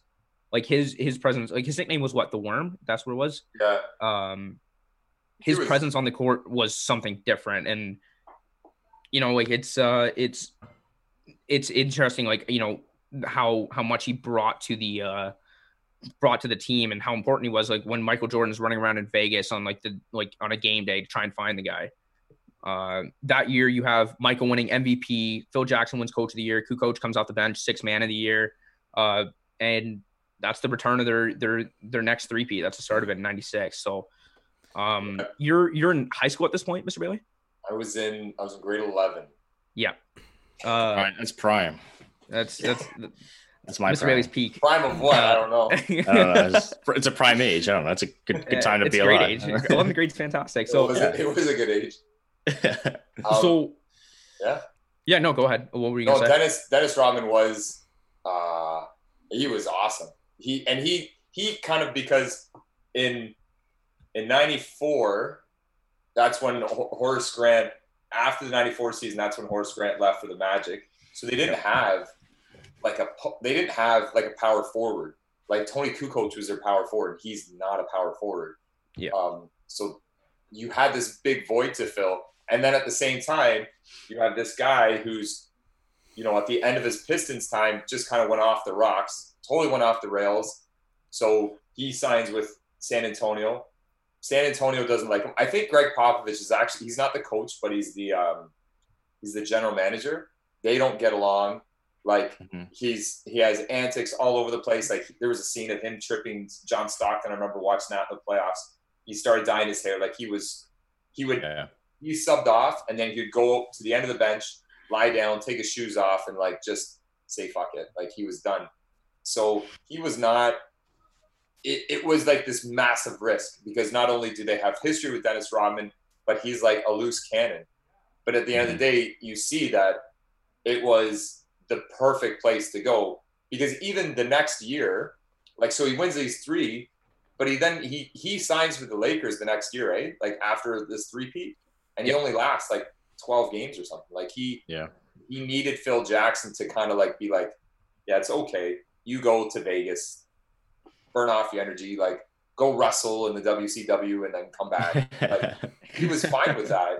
So, but Rodman was the most athletic, probably individual, and he he uh, he was awesome, and he he was great because he was unique because he didn't need to shoot to to do his job, and he was a great passer, and he could be in the triangle, and he was he was perfect in that spot. So to fill the void, and he could guard Shaq, and that was another thing, especially in '96 because they just lost to Shaq in the Magic in '95.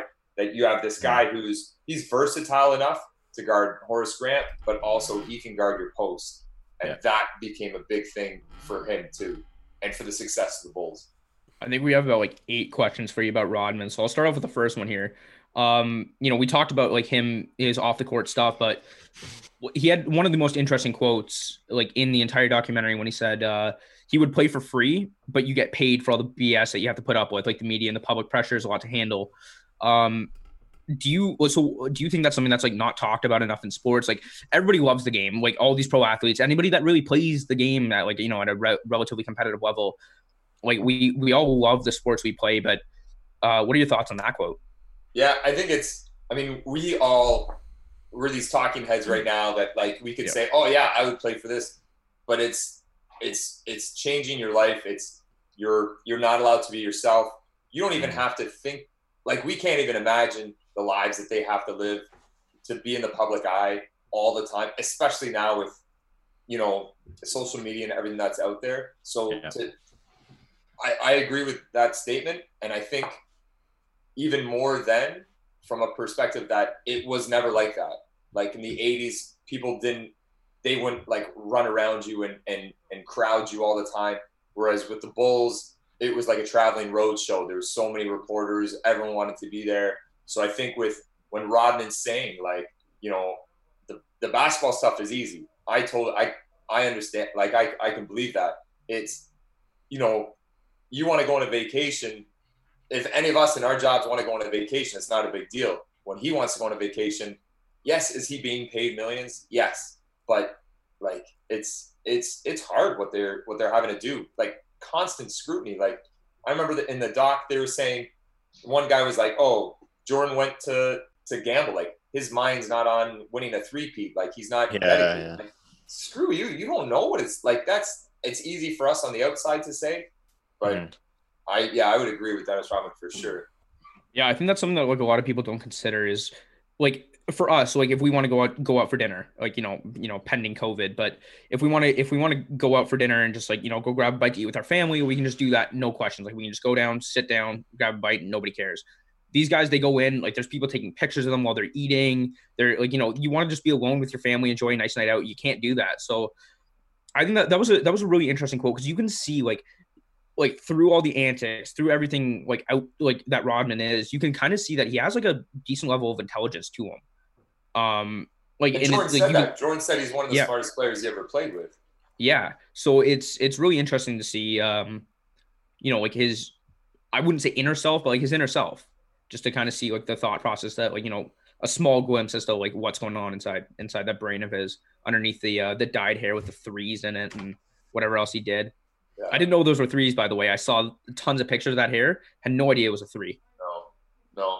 And he constantly changed it. And that was Yeah. that's another thing. So in COVID, I have spent and and reconnecting with with the Bulls of the 90s. I have I have watched a number of actual games and uh, just the playoff games from like 96, 97, 98. And like there is an overtone of Bob Costas, who's a play-by-play guy, and he just kind of throws he makes fun of Rodman. Like he, he makes these like disparaging remarks about his hair and I mean Rodman was different for sure, but like people, like people would, they kind of make fun of him for it, and that that I mean maybe that's also what Rodman's saying too is like that's what I'm, you know, I'm just being me. Mhm. You know, in the '90s, I'm showing up and I'm in a wedding dress, you know, and and this was totally taboo back then. Mhm. Um, and to see a professional athlete do it now would be strange too. But in the '90s, that was crazy, and and so I do think he was he was made fun of for that, which is awful. I actually I do remember Jim Gray, who was a reporter for NBC. It was like it was Game Six of the '97 Finals, and they were interviewing him before the game, and Jim Gray's a dick, and he was asking him questions about his daughter, and he was getting him to cry, and I was like, like the guy's got to concentrate on basketball right now, and you're asking him about his daughter who he's like estranged with. Like Yeah. that Yeah. that stuff was that I remember getting really frustrated with that. Dennis Rodman was a great basketball player. The way he described how the ball bounces off the rim, I found that really entertaining. Great basketball player, really smart. And then, yeah, just all the stuff off the court is, is what people remember him for, unfortunately. But he was a great basketball player. Mhm. Yeah, rep- I think- rep- reporters can be, you know, a little in the media. They they definitely play a deceiving role, and it, it sucks seeing, especially the younger people, just kind of get taken advantage of, or like, you know, they don't always get like a course. And I, I know they're taught about, you know, media presence and what to say, how to answer certain questions, but you know, if you know these stars are our age, you know, look at you know Giannis.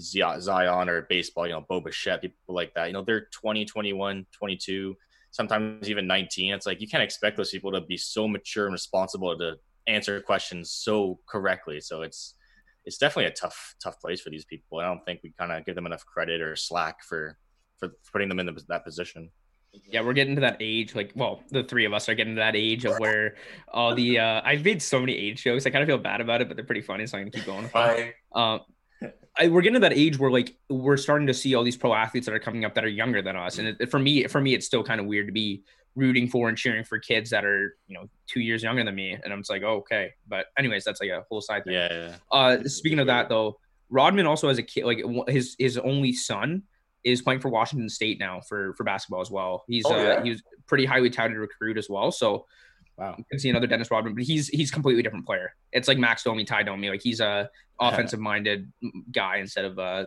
you know the defensive guy, but uh yeah. like like Dennis was. Well, actually, they're both named Dennis, but um like his That's dad, cool. we'll say. Uh, what what other? We have so many questions. Um. that's good Oh, I think really, really one I- quick one before we. okay Yeah, really quick one before we get back to the doc, uh, or like the you know the season progression. Um, who do you think is, or like, what would be the modern day equivalent of a team going out and signing somebody like a rival like Dennis Rodman? What do you think would be the closest thing we can get to that? Oh, that's hard.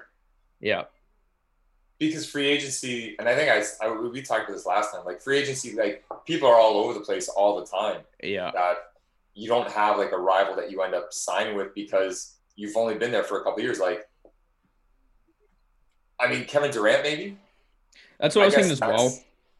Like the Um, whole, you know, that's the team that you gave up a three-one lead to, and now you join them. Like I think Yeah. that's probably the the closest I would see in sports. I don't know, but there was Yeah, no one that like Dennis Rodman beat the crap out of Scottie Pippen. Like he Yeah. pushed two hands in the back constantly. yeah Like yeah there's no one that did that. Like there was, I, well, on Rudy Gobert going anywhere right now, right? Yeah, Like, after the whole COVID thing, yeah. right? R- r- he might have shot himself in the foot. It's a good thing he's a fantastic player because he's going to get another chance. But uh, yeah. yeah, That's uh, who do you, who do you think is the closest guy to Dennis Rodman in today's NBA? Like I was thinking, like you mentioned Rudy Gobert. I think it's him, just like as like a defensive presence, like a, another guy like Mitchell Robinson from the Knicks now. Like he's a shot blocker, big defensive guy. Um, like Anthony Davis is too offensive. Uh, so yeah.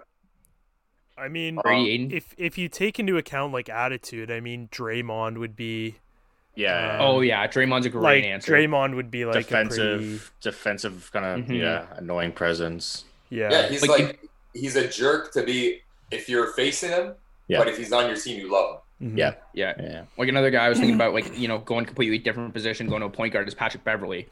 you know, the the absolute lockdown defender. He's clamping you up in the black Air Force Ones, like he's that guy. So, uh, Marcus Smart with the Celtics, I'd say he's kind of like that too. yeah, that's Yeah. another good He's an one. asshole, but you love him. he's on Yeah, yeah, yeah. He's like the Brad Marchand, right? You want him on your team, but if you're playing against him, you just can't hate stand him. the You hate him. hate Brad Marchand, but you got to respect too. it. He's got he's a top ten talent in the NHL. So He is, yeah.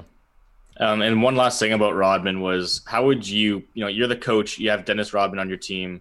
How would you personally handle coaching Rodman? You know, would you kind of put up with his shenanigans like Jackson did? And because it never really impacted his play. So do you just let Dennis be Dennis or do you kind of like be like, hey, all teammates are equal. I'm not giving one person special treatment just because they're a little wacky. Like, and just kind of Yeah. create, you don't want to create this you, you know, you got Steve Kerr going like, "Oh, how come I can't go on a day a day trip somewhere and miss mandatory practice?" You know, so Uh, what would you, what would you do? I like the the Zen like me or or the person that's like always in it for the right reasons. I'll be like, yeah, like we need to. He needs to have his space. But when I coach, no, I do feel like I'm I'm more the other way where it's like, no, you need to be you need to be here. You need to be with the rest of us. Like Mhm. we're all putting in the same effort. Whereas Phil Jackson was completely different, and that's why it worked with with him and and Dennis.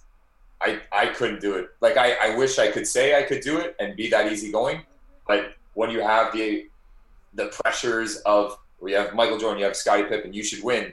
Like that's a ton of pressure to go through and to, to be able to just be relaxed enough and and see through all that crap and know like if I need the best out of this guy, I need him.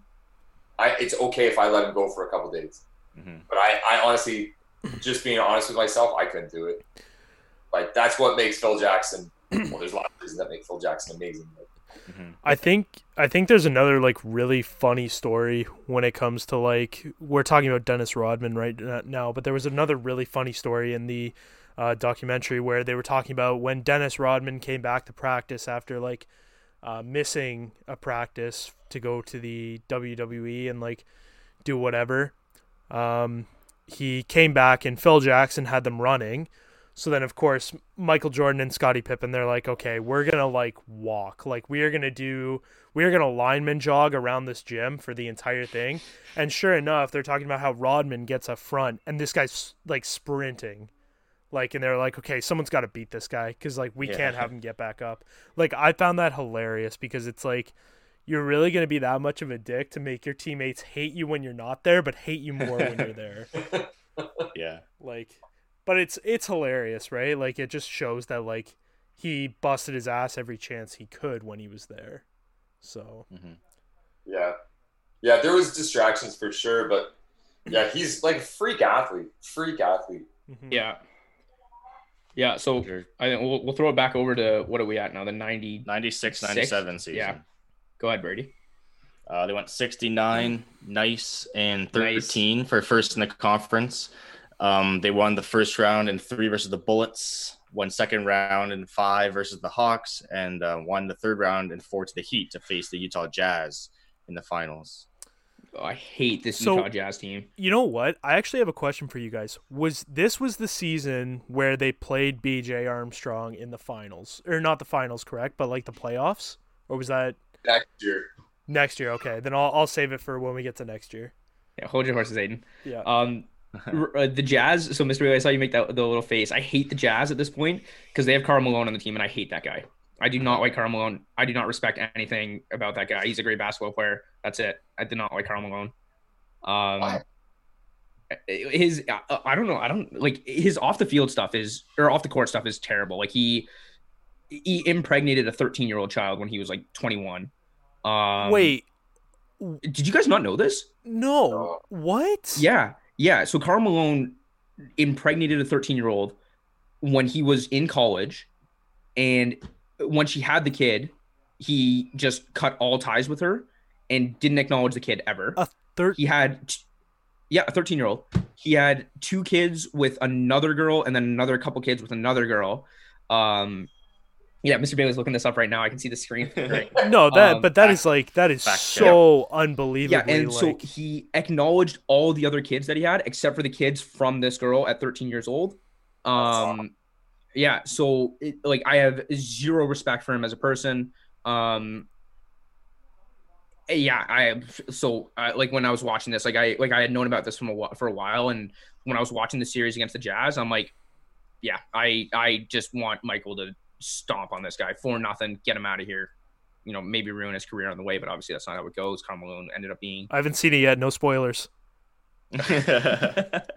uh, yeah, no spoilers for something that happened what three years before we were born. Um, Thanks. That's the joke. again. Sorry, Bailey. Um, but yeah, so the like that that for me, like I was like so like intense, and when I was watching this because I was like.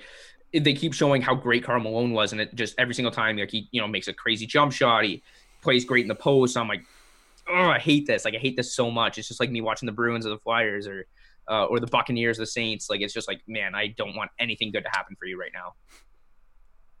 Yeah, sorry, Yeah, to, sorry to burst the Karl Malone bubble, but I'm, That's fair. I'm sure you guys would rather be educated than. Uh, Yeah, I didn't know that.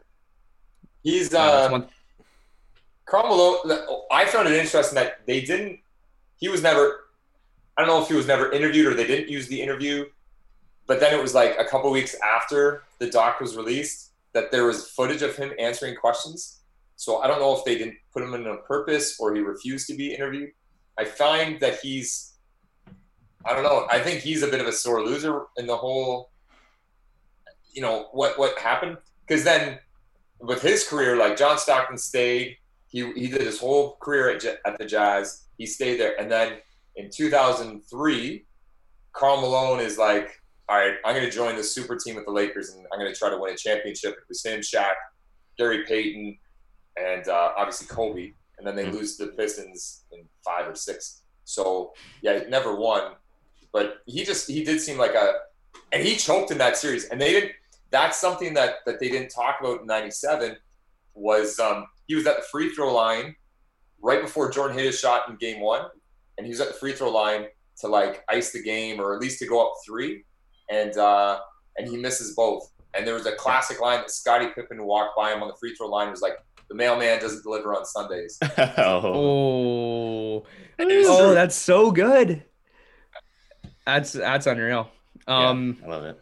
But yeah, and then you go into 97, 98, which is the last dance. Like, so crazy that this documentary documentary comes out in 2020. So 22, 22 years later, one three word phrase written on the, the team handbook becomes quite possibly the best title for documentary of all time. The Last Dance is just it is a perfect summation of Phil Jackson's career with the Bulls, the Bulls dynasty up to that point, Michael Jordan's career. Like this is it. This is the last dance.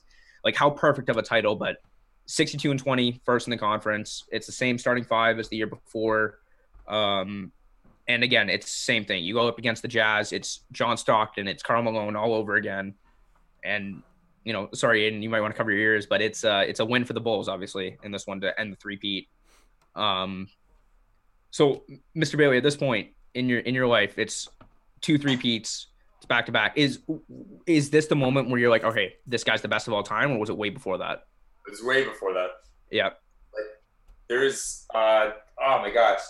I it was in 92 no it was in 93 so before he wins his third and NBC did a, a bit on is Michael Jordan the greatest player of all time and instead of asking reporters they had interviewed like Bob Cousy, Elgin Baylor, Larry Bird, Magic they they interviewed the best Hmm. and they were all like yeah like Yeah. it's different now and that's before he had won 3 and he ends up winning 6 Yeah. so I always I felt like by that time, yeah, for sure he was the best. Um, so yeah, he but nah, 97, 98, my last year of high school, oh, there's there was no push off as well. There was no push off. Yeah, so that that's actually another thing that I was uh, I was just talking about that with somebody else. I don't remember who it was. Um but you can you can clearly see like there's no way Michael can just like, you know, as strong as he is, there's no way you can just go and send a guy flying, right? Like it's just sorry, I, I feel like everybody else that's listening doesn't get to see the visual, but I just kind of like gave like a little flick of my wrist. Um you don't you don't do that and send a human being flying. The guy's running that way. Yeah, it, so it, it it not a push off, not at all. And like but just like No. what a moment. It's like the only thing that could have made that moment like better at all is if like Michael was going up for the shot, like clutched it back down, just stared at the guy a little bit, you know, gave him like a little dead eye and then just drained it, just like, you know, show that he has that swagger to him, like that, you know, that he needs to prove to everybody, of course, because nobody knows that. Um, it's not just the shot, but like it's got because they need to score quick the possession before. So he literally goes the length of the floor and he lays it in, and then he comes back down and he gets the steal, and then he comes back down and everyone just like gets Yeah. out of the way. They stay in the corners and it's and he just goes to work. And then I do remember like because he freezes the follow through for a little bit longer on that last shot, Yeah. and you do sense like, oh, this that's it. Like that's Yeah. it. Like, you It's like- definitely it- sense that's gonna it's I think that's that. Like I said, I, I don't. I, again, I really wish I remember who I was talking to about this, but um, it's second best step back I've ever seen in my entire life. I, I have to give the nod to Kemba Walker in Kemba the, Walker, like, yeah. against, against Pitt. Like I've, I've watched that. They have like a like it's like a 16 minute video on YouTube. or, Like, and I don't remember what it was, but I've watched it like probably six times of like the the UConn run that year, and uh, like that that step back is just like he creates so much distance, sends the guy absolutely flying, just nails the shot. Into next So, week, yeah. yeah, like he, the the buddy's like still sliding while the ball's like through the Yeah, hoop. So- rumor has it he's still he's still falling. exactly, Brady. But yeah, so that's the um that's the documentary. So it ends there, obviously, but there's so much we we can still unpack here. Like we have uh, one thing I want to mention: the Steve Kerr, Steve Kerr, um, one of my favorite coaches of all time. Like I just love how outspoken he is about his like his political beliefs and. You see why, like when his, you know, uh, unfortunately, like his dad was essentially assassinated. I think is like a correct term in this point. Um, but like also with Michael's dad, he was run up on and shot, right? And it's it was interesting that like they asked him, they asked Steve Kerr, like, have you and Michael ever talked about that? And they he said no. They was like it was just something that they never discussed. So, um, I didn't know that about either of them. So that documentary, that was like some of the documentary really taught me. Like not that this whole thing didn't teach me anything because I didn't know much about basketball, but um, yeah. that, part was, for me was really interesting. it, and it also speaks to like Jordan wasn't buddy buddy with anybody. Like Yeah. here, he has like a, a a very emotional and tender, you know, experience that he can share with his teammate, and he just never did. And as you say, like it looks like Steve Kerr is everyone just loves Steve Kerr, so why not have this this conversation with him and and and have this relationship with him? But he didn't want to. And again, going back to like our original talking point was like he just that wasn't him. He just wanted to win. He needed the best out of his teammates. He got that, and then they weren't buddies. Yeah, I think like the Steve Kerr shot to like win it is just one of the well, it's it's such a cool moment just because it's like it's an underdog. Like you think of you think of the Bulls, you think of Jordan Pippen in that era. You can even go down to their secondary stuff with like Horace Grant, J- or John Paxson, Steve or Toni Kukoc. Steve Kerr is not one of those guys. For him to come out and have Michael like you know passing the ball, and I think again leads to one of the funniest quotes of all time is like at the championship parade when Steve Kerr gets up there and he goes you know Michael doesn't feel comfortable in those situations, so they asked me to take that shot. Yeah. It's just it, Steve Kerr is just such a likable guy, and I, I it just there's so much about him that I respect. Um, Even when he tells the story of Yeah. like the timeout before, and Yeah. like Michael's like kind of talking behind the cup of Gatorade, and he's like mentioning it to him, and Yeah. then the way Steve Kerr says it and and describes is exactly what happened. He's like, yeah, yeah, yeah, I'll be there, I'll be there, and he was Yeah. he wasn't as like low key Yeah. about it. Like he was an excited guy about that. So yeah, uh, Steve Kerr looks. He came off being really. He looked really good in the documentary. yeah, Yeah, I like like I mean. I like for me. There's a lot of people that don't like Steve Kerr because, like I said, he's very outspoken against the the president of the United States. So there's a lot of people that hate that. Obviously, if you're a Trump supporter, um, but for me, like he's just a, he's a guy that like like I, like being being 21 i feel like like i'm I- don't have that many idols anymore because like the people that i look up to now like i'm starting to become come to that age where like i need to be not looking up to people but like kind of forging my own path steve kerr is still one of the people i look up to be as like a human being so uh for the way he was portrayed in the documentary just made that even stronger of like a I, I- don't know what the word I'm looking for here is, but like I, I want to be more like him now, uh, like after seeing that documentary. Yeah, he's a great Um, guy. Yeah, for sure. Unreal. Um, so uh, I actually I have a question about that last season there. So they played. There was like like there was a pretty decently sized part about this. They played B.J. Armstrong in the Oh yeah, yeah, yeah. uh, playoffs Yeah. there. So there was obviously he faced a little bit of backlash for basically what happened, in the sense that he knew what the Bulls were gonna do. So he basically came out, told everyone else, follow my lead. Like, this is what they're going to do. This is how we're going to stop it. So I kind of want to see what your guys' thoughts on that is. Um, I have some pretty mixed feelings about it. So I'll let you guys go ahead and kind of unpack that. How do you, like, Bailey, how do you feel about it? Like how he used his knowledge of being his teammates. Yeah, like how like he basically he he was on that organization as a Chicago Bull and then bringing that knowledge over to the other team and using that against the Bulls. Like how do you feel about him doing that? Because he faced some scrutiny for it, of course. And I I'm, mean, I, I'm fine with it. I think you you're being paid by an organization to win, and we're paying you knowing that you're a former athlete of this organization. So whatever you have, you got to give it to us. And mm, and he's a competitor and he wants to win and he wants to get paid more too. So that organization didn't pay for him um, anymore. So yeah, I'm I'm fine with it.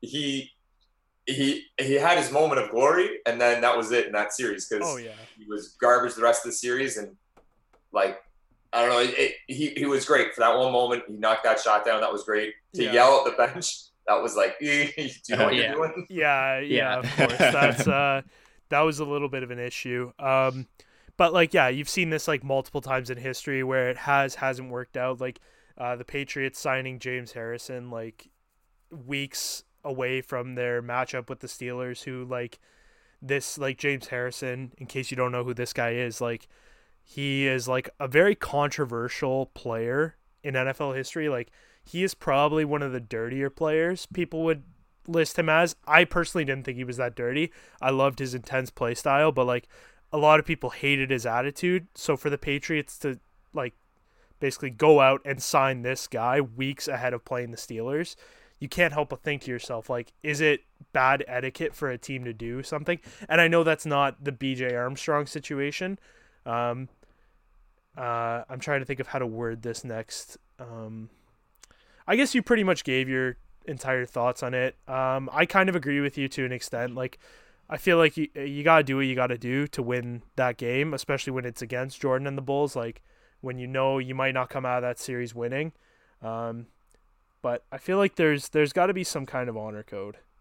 for for me like i i think it's I- like, if you if the team like lets you go if the team doesn't re-sign you and you're still playing you have every right to use that knowledge that you gain to to win games like you're like think about it like you know like their play like let's say let's say that you know their playbook or whatever you go to a new team you're playing this team how do you not say like you're not going to be in the locker room and be like oh sorry i can't i can't tell you what they're going to run like you know i have so much loyalty to the team that cut me or traded me or let me go or whatever it was Yeah, yeah. so so sense. for me for me it's just it's easy like you let me go i'm using all like all everything i learned from you anything the coaches taught me and anything that i learned in meetings like i'm gonna Yep. try and shut you down and beat you guys beat you as any way possible yeah, it's that's- pro sports right fair. it's not there, there's there's no etiquette for me there but Mm-hmm. i do see what you guys are saying Mhm. Didn't that happen to the Browns coach? The Browns coach was fired, and then he was Jackson. rehired. Oh.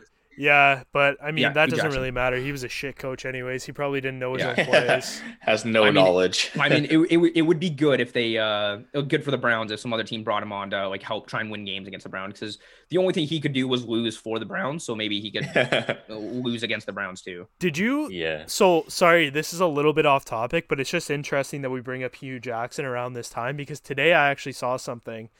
Um, he was basically talking about how Baker Mayfield like made him feel like so bad about himself, and there was like a quote that was saying like he felt like a teacher, um, with like a bad student or something that like didn't respect him, and I I just found that so funny because it's like wow you really were a bad head coach. Like letting one of your Yeah. rookies toss you around like that.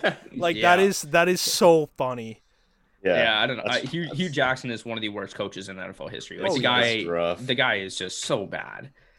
I, just wild. Coach the Raiders and the Browns, two of the worst franchises when they had him at the coaches or as a, as as a coach. So doesn't doesn't speak too well for his record. Done, eh? Yeah. Um, going back to Uh, the the Bulls, um, just a f- you know a few things to to kind of touch on, a few mis- misc stuff before we wrap it up. Uh, I know Bailey loves the flu game. If you wanted to touch on that, um, do you buy into the conspiracy that um, they they poisoned the pizza? Uh, no, I don't. I don't know. Like, yeah, if I was to to guess. I don't think they did. I think it was just like it was Yeah. bad dough or something or pepperoni, whatever. I did hear an interview with uh, Jason Hehir, the director, and the guys that were interviewing him were like, "How? Like, I don't know about you, but I've been in a lot of hotel rooms where like there's pizza and we all eat the pizza. So why was it only Jordan that got that got sick?" And the story is that Jordan spat on the pizza to make sure that no one else ate the pizza. Oh, So he's with like his, his security guards and stuff, and Yeah. they had all eaten already apparently. So he like spat on the pizza. No one else would eat it, so he crushed it himself. That's why. That's why no one else was Okay. with it. What is up with this guy? This he truly was a sociopath, eh? Like yeah. I'm convinced this has done nothing. Like this conversation has done nothing but convince me that this guy was like He's not different. okay. Yeah, different is a good way of putting. it. Different is a very PC way of putting it. That's pretty yeah. damn different. I'll tell you that. Um. Oh, But the one thing I want. game- the- what Yeah, go ahead. I always think it's it's his it's his greatest performance because when you look, so they won the first two games of the series. They go to Utah and they lose the next two, and now so you you've never been down three two. Like Jordan never got to the finals and was down three two. He only faced elimination like a handful of times in his two three peats, and so. And then you're also going into Utah. They won 23 straight. So he hadn't they hadn't lost. And now he's going into the game thinking, I'm just gonna be a decoy. And then his team doesn't respond. Like there's a clip, I think Toni Kukoc throws the ball up to Steve Kerr in transition and it hits him in the back of his head. Like the Bulls were like just garbage that game. And then Yeah. he had to like step up and and and do what he did. And he's like he definitely had something, like poison, whatever. But he was like just you you know how bad he wanted to win and that's when he was like i already thought he was the best but Mhm. and and not to go on about lebron but in 2014 there's the lebron game where he's like leg cramps and i just think like jordan would have gotten through it like, like and i know that i i'm totally Yeah. partial but or impartial whatever but Yeah. I Jordan was that that just separated Jordan from every athlete that he just he wanted to win so bad and Yeah. I was yeah the flu game is by far the best. Mhm. So, question for all you guys then, just kind of make it throw in a little personal touch. Have you guys ever had your own flu game or something like that, like a circumstance that like made it unlikely to, that you were going to perform well in a game, and then you guys stepped up or something like that? No. Okay. There well, there was like any Quidditch games where you're hungover or something like that? there was like one No. game where I was like legitimately concussed, but like it's not like I played out of my mind. Well, okay, so Well, you Physi- did play out of your mind. physically I did not play out of my mind. Mentally I was not there, like whatsoever. That was like that was uh like that was in grade 11 too. Like that was not that was not during our good season. So like nobody played well. So it's Yeah. really hard to say like yeah, I stepped up. I made every tackle on the field. No, like I was like dead. I was dying, dude. Like like I couldn't see straight. Yeah. What about you, Brady? nothing come nothing comes to mind. I don't I don't think. I guess like just be injuries. I guess nothing Yeah. crazy. What about you, Bailey? Uh no. Nothing. no. No. See, I, I got one actually. I did All right, I did Keish, actually have a let's, flu let's game. hear about He's the trying to uh, ask that so he could say this. the- story. the golf round he where- only- hold on. he Let only me, let me pull up this the golf doc I have where just uh, written out. Keyshan was his he woke up in the morning his pinky toe was hurting a little bit so he goes Yeah. out and he shoots 80 or whatever buddy. I wish I could shoot an 80. Are you kidding me? Um, no, I, I so I don't. Um, Mitch Alcock was on this team actually. As oh no, he wasn't. Um, but we had we had one game where like we actually had like a flu running like through our entire team. Like half our team got sick. Uh, we had somebody end up like like being in the hospital because they like, just couldn't stop throwing up. Like they were just like they were on IVs, just like completely throwing up. Like one of the so there it was um, a brother and sister that were both on our team, and um, the brother was the one in the hospital, and he was like saying like, "Oh, I can play, I can play, I can play," and then then like throwing up, and then be like, "No, no, no, I'm fine, I'm fine," and then just like throwing up. So he like he couldn't make it out of the hospital for the game, and I had it bad as well. And like a- any other day, if we had a full team, like I would have been like, "Yeah, I'm not not playing this." But my my dad, I think, was a coach on that team, and he's like, "Well, I, I'm sorry, bud, but you're you're fine. Like like you're you're not in the hospital, so I think you got to play this one." Um, I ended up scoring two goals, but in the game, but I ended up like between every shift, I would come off throw up if I had to, and then my dad would like, you guys know ginger beer, like the uh, like apparently it's like Oh really good for you when you're sick. Yeah, yeah. Like I hate the stuff. Like it's to this day, I cannot stand the stuff, and I think it's part of partly because of this. He would like just crack open like we had small glass bottles of it, just throw as much down my throat as possible, rinse out my mouth with water so I didn't have the taste, and I'd be like pretty much right back out there getting double shifted. Two goals, and I think we ended up winning the game. But that's my uh, that's my flu game story. Nice. I'm happy. I'm, I'm I'm very happy about that. By the way, Same thing, basically. Yeah, pretty much. You know, not not in uh, NBA finals, but uh, it was like some one-off. yeah, that, that that's true. losing. Yours was more important. More important for sure, no question. right, Speaking of um, ginger beer, though, have you got like have you guys ever had Moscow Mules? Yeah. Oh yeah. I do not understand the hype around that drink. they're Like good. what the they're they're honestly pretty good. It's like drinking a block of ginger, and it is probably the most disgusting. Like I hate ginger as well. Like I love ginger flavor, but I hate like actual ginger. If that makes any sense. Like Shout out to all the redheads out there. no, no, no. But like ginger ale, super, of course. But it's like fake ginger. It's like ginger flavoring. But like Not Canada Dry.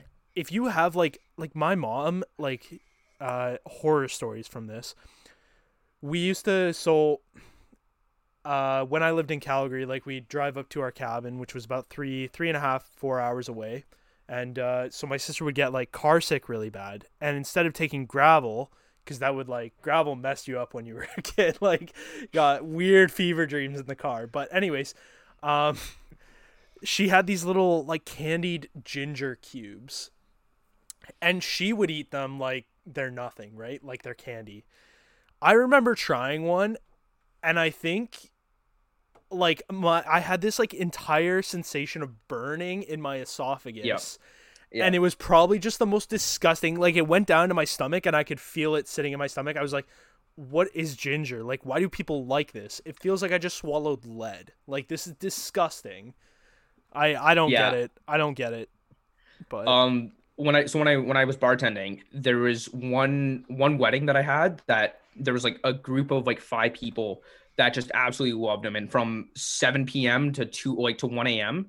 they just crushed him like the entire way through. It was just slugging them back, and I'm like, wow, this is insane. No, so we it's a- actually ended up like having to run up and get the copper mugs, Aiden, from uh from like Falls, yeah, that's and like a- we were using those for It's those a guys. fat no for me. That's disgusting. Dropped me a fat hundred dollar tip though, so I'm okay with it. Shout out to Moscow Mules for that. Oh, Maybe it's an old people drink because I like them.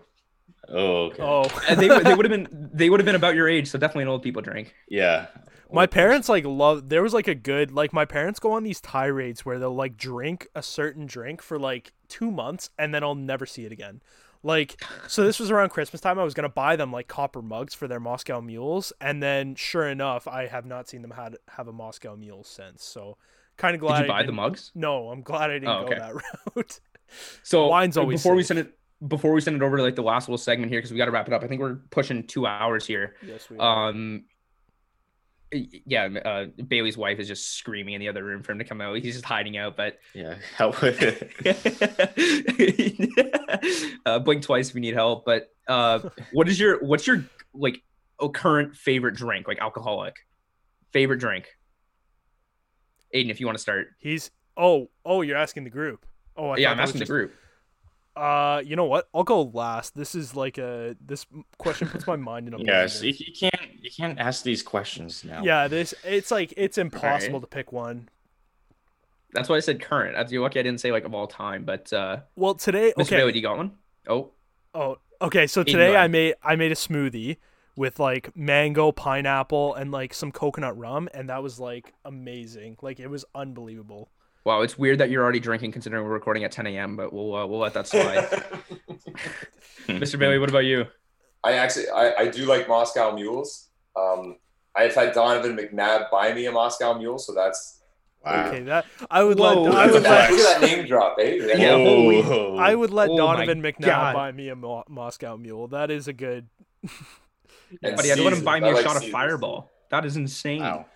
What's the what's the story behind that? I, I don't think we can let that slide. We got to hear it. So coaching with Richard Nurse, his Yep. it's his brother-in-law. So Yeah. when we were down in Washington and we're doing all these AAU kind of tournaments, uh, Donovan's Donovan McNabb's uh, daughter, she plays as well. So we know each other. So it's just you just you hang out with them and you you never like Richard's my boss, so usually he would buy the drinks. But when Don McNabb's around, Richard doesn't worry about buying drinks because it's okay. He's he's got, he's he's got enough saved up. I think a little little bit of savings. Yeah. Yeah. It's like it's like it was like me when Robbie Alomar is buying all of us dr- uh, shots. It's like just just let him take care of the village. He's, he's got he's, Yeah. he's got He's everybody. He's, he's got Yeah. everybody in the restaurant. So Yeah, he's okay. yeah. So, Mr. Bailey, at the Moscow Mule then? That's your that's your answer for that. I Yeah. think I heard you say Caesars as well. Yeah, I'll take Caesars. So you- love a good Caesar. Then you like literally my two least favorite drinks. The. They're they're definitely an acquired taste. I don't know if I fully acquired the Caesar taste yet, but uh, there was a lot of people that I worked with, like when I bartended, that just loved them. They would just crush them. of So course. that's an interesting one. Brady, you said you can't answer that one. I don't know. It's it's summertime, so uh, I'll say strawberry daiquiri. Brady's a varsity Oh. athlete. He doesn't drink anything. Quidditch Yeah, not Not demands anymore. complete soberness year round. Yeah, yeah. No, If he's gonna be catching that golden snitch or whatever it is, I'm not a seeker. Is it, is it true the golden snitch is actually just a person running around like completely like covered in gold? Like They haven't like, yellow? invented actual snitches. What, what do you? So, yeah. so that's what it is, though. It is it is a person running around in like What a else? yellow It's not a- jumpsuit. it's, it's it's not a no. It's not a jumpsuit. uh, There's you, no yellow. you you you play a silly game. it's more more. It's you guys play rec, so I'm I'm in the major leagues. I'm part of- I'm- oh, I'm I'm, I'm in oh. I'm, I got I got selected to a professional North American team, and our cancel. Our season got canceled this year, but next year I'll be playing professional Major League Quidditch. Brady made it. Congratulations. Toronto Raiders. Did you So send them like your Shit. highlight tape of you bodying about like five women? Yeah, Yeah, that's we- we- brutal. We, we had we had to do virtual tryouts, so I put together a highlight. So That's that is actually that is Virtual- actually pretty cool. But Virtual tryouts. Brady just sets up Sophia like in front of a couch and just right through. no, I I have a lot of game film, so yeah, that's that's awesome. Was it a draft? No, it was just um you, you try out for teams and then it's kind of they normally you'd go to a tryout and then you it's it's like yeah selections. There's not enough. No, it was like it was like Wayne Gretzky. It was like a priority selection before the draft. Like it was just top notch. that was me. It's like, oh, Brady Barrow of the Case and Fun podcast. Yeah, no, num- number one draft pick. He's got too much clout. Yeah, it was it was just for just for popularity popularity. Yeah, But it's I'll be like playing it's next like year. Biz signing to the the Vancouver Warriors, the lacrosse team. It's just Oh like a my PR move. Yeah, because Brady's Brady's as big as Paul. I'm a good player. Alright. All right, so Yeah, what's uh, oh, Mr. yeah. Bailey? Last time you were on, we uh we asked you a couple like random silly questions, kind of thing.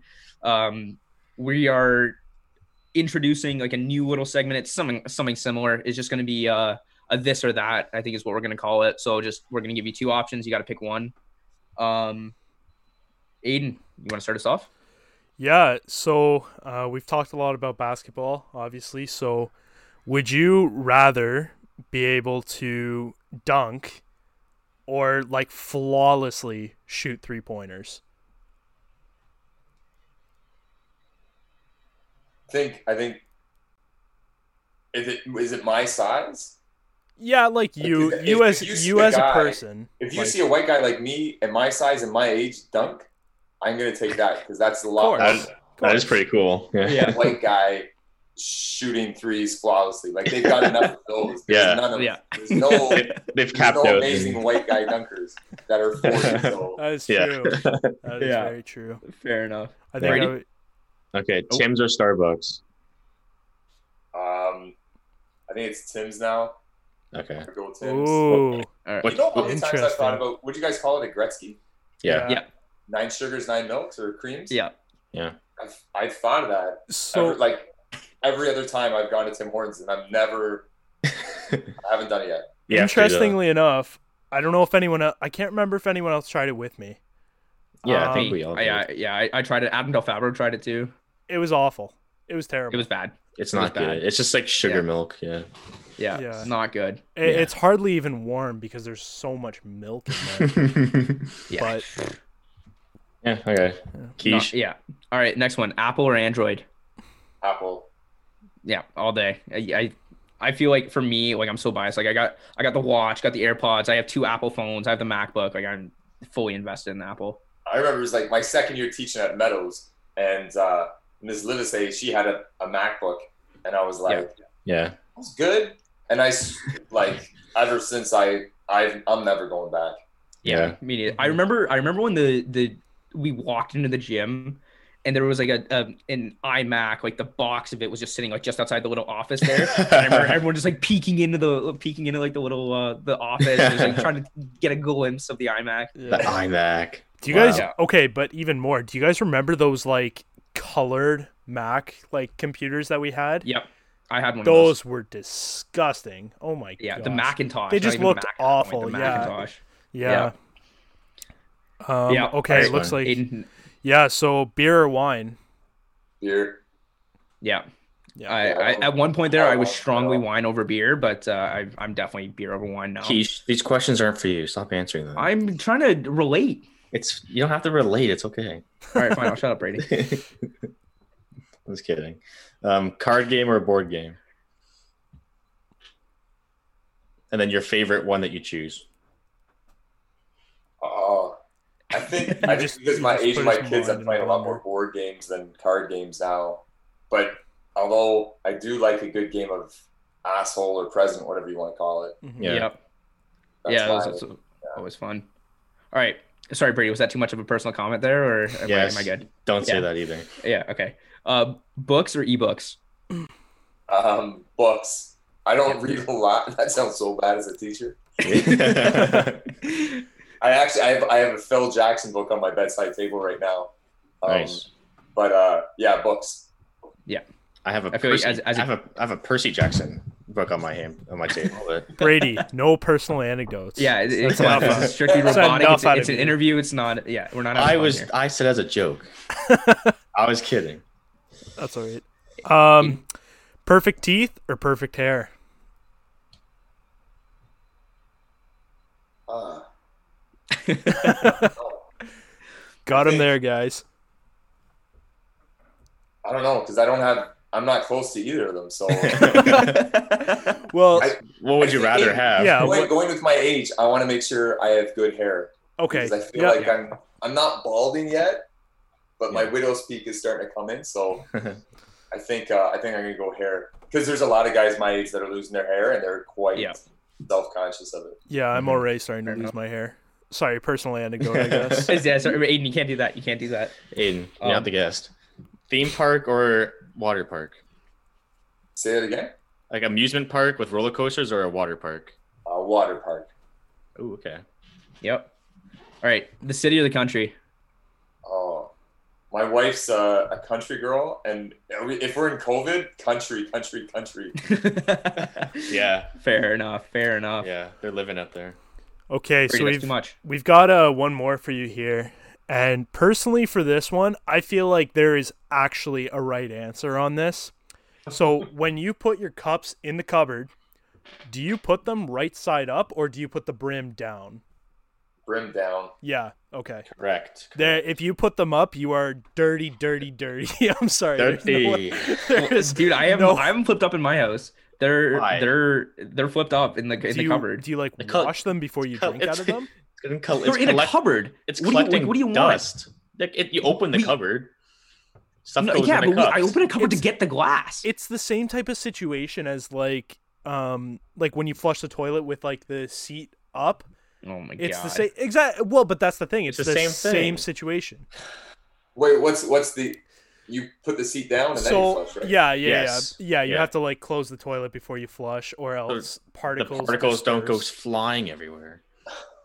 Yeah, that was a, that was a game. That's not a real for me. thing, is it? Yeah, yeah, it yeah. They can go. They, it can like fly up to like ten feet or something like that. They did. Like They did like an infrared or whatever the particle Yeah. camera capturer is, and then like it just it's everything just goes everywhere. Yeah, don't don't not watch visible. it. Just uh, take our word for it I, I because do. I put it down, but I never thought of it like that. yeah, Yeah, yeah, yeah. yeah. I, It- yeah, it was it, it was kind of disturbing. I'm not gonna lie, because it shows like the video or the bathroom, then it goes to like infrared, and then it shows everything, and it is like wow. the walls and the that that bathroom is a booth and- decent sized bathroom, and it got Yeah. covered.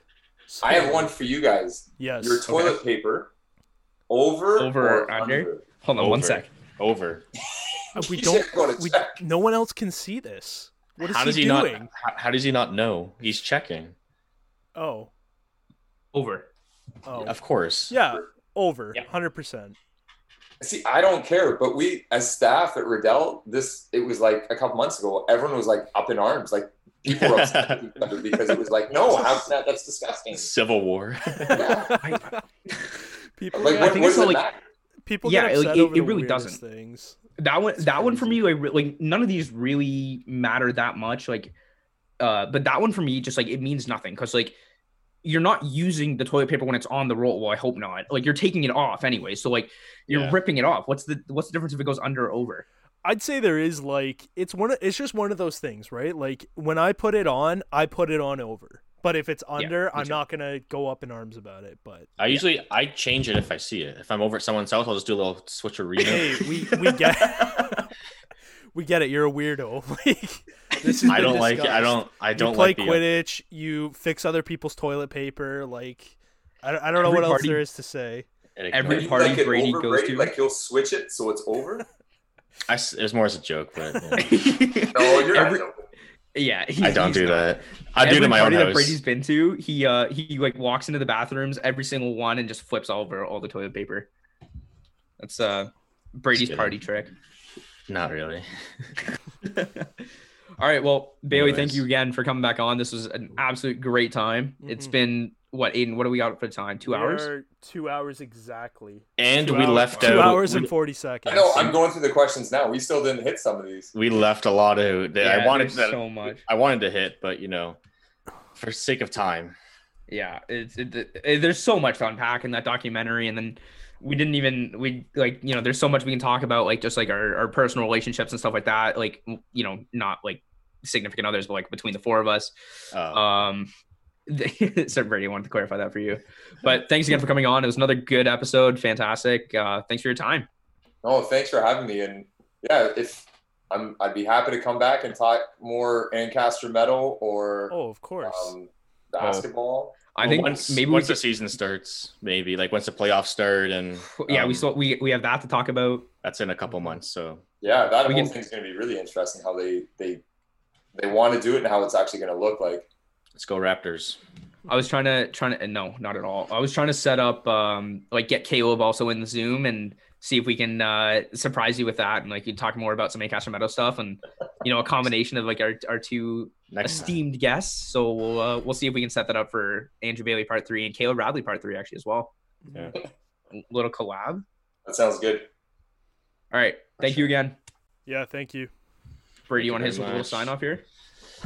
If you say go they're uh, gonna be disappointed. Oh, I'm gonna say go Bulls. okay, yeah, that works. May your punts be high and side down the ten. See you, boys and girls.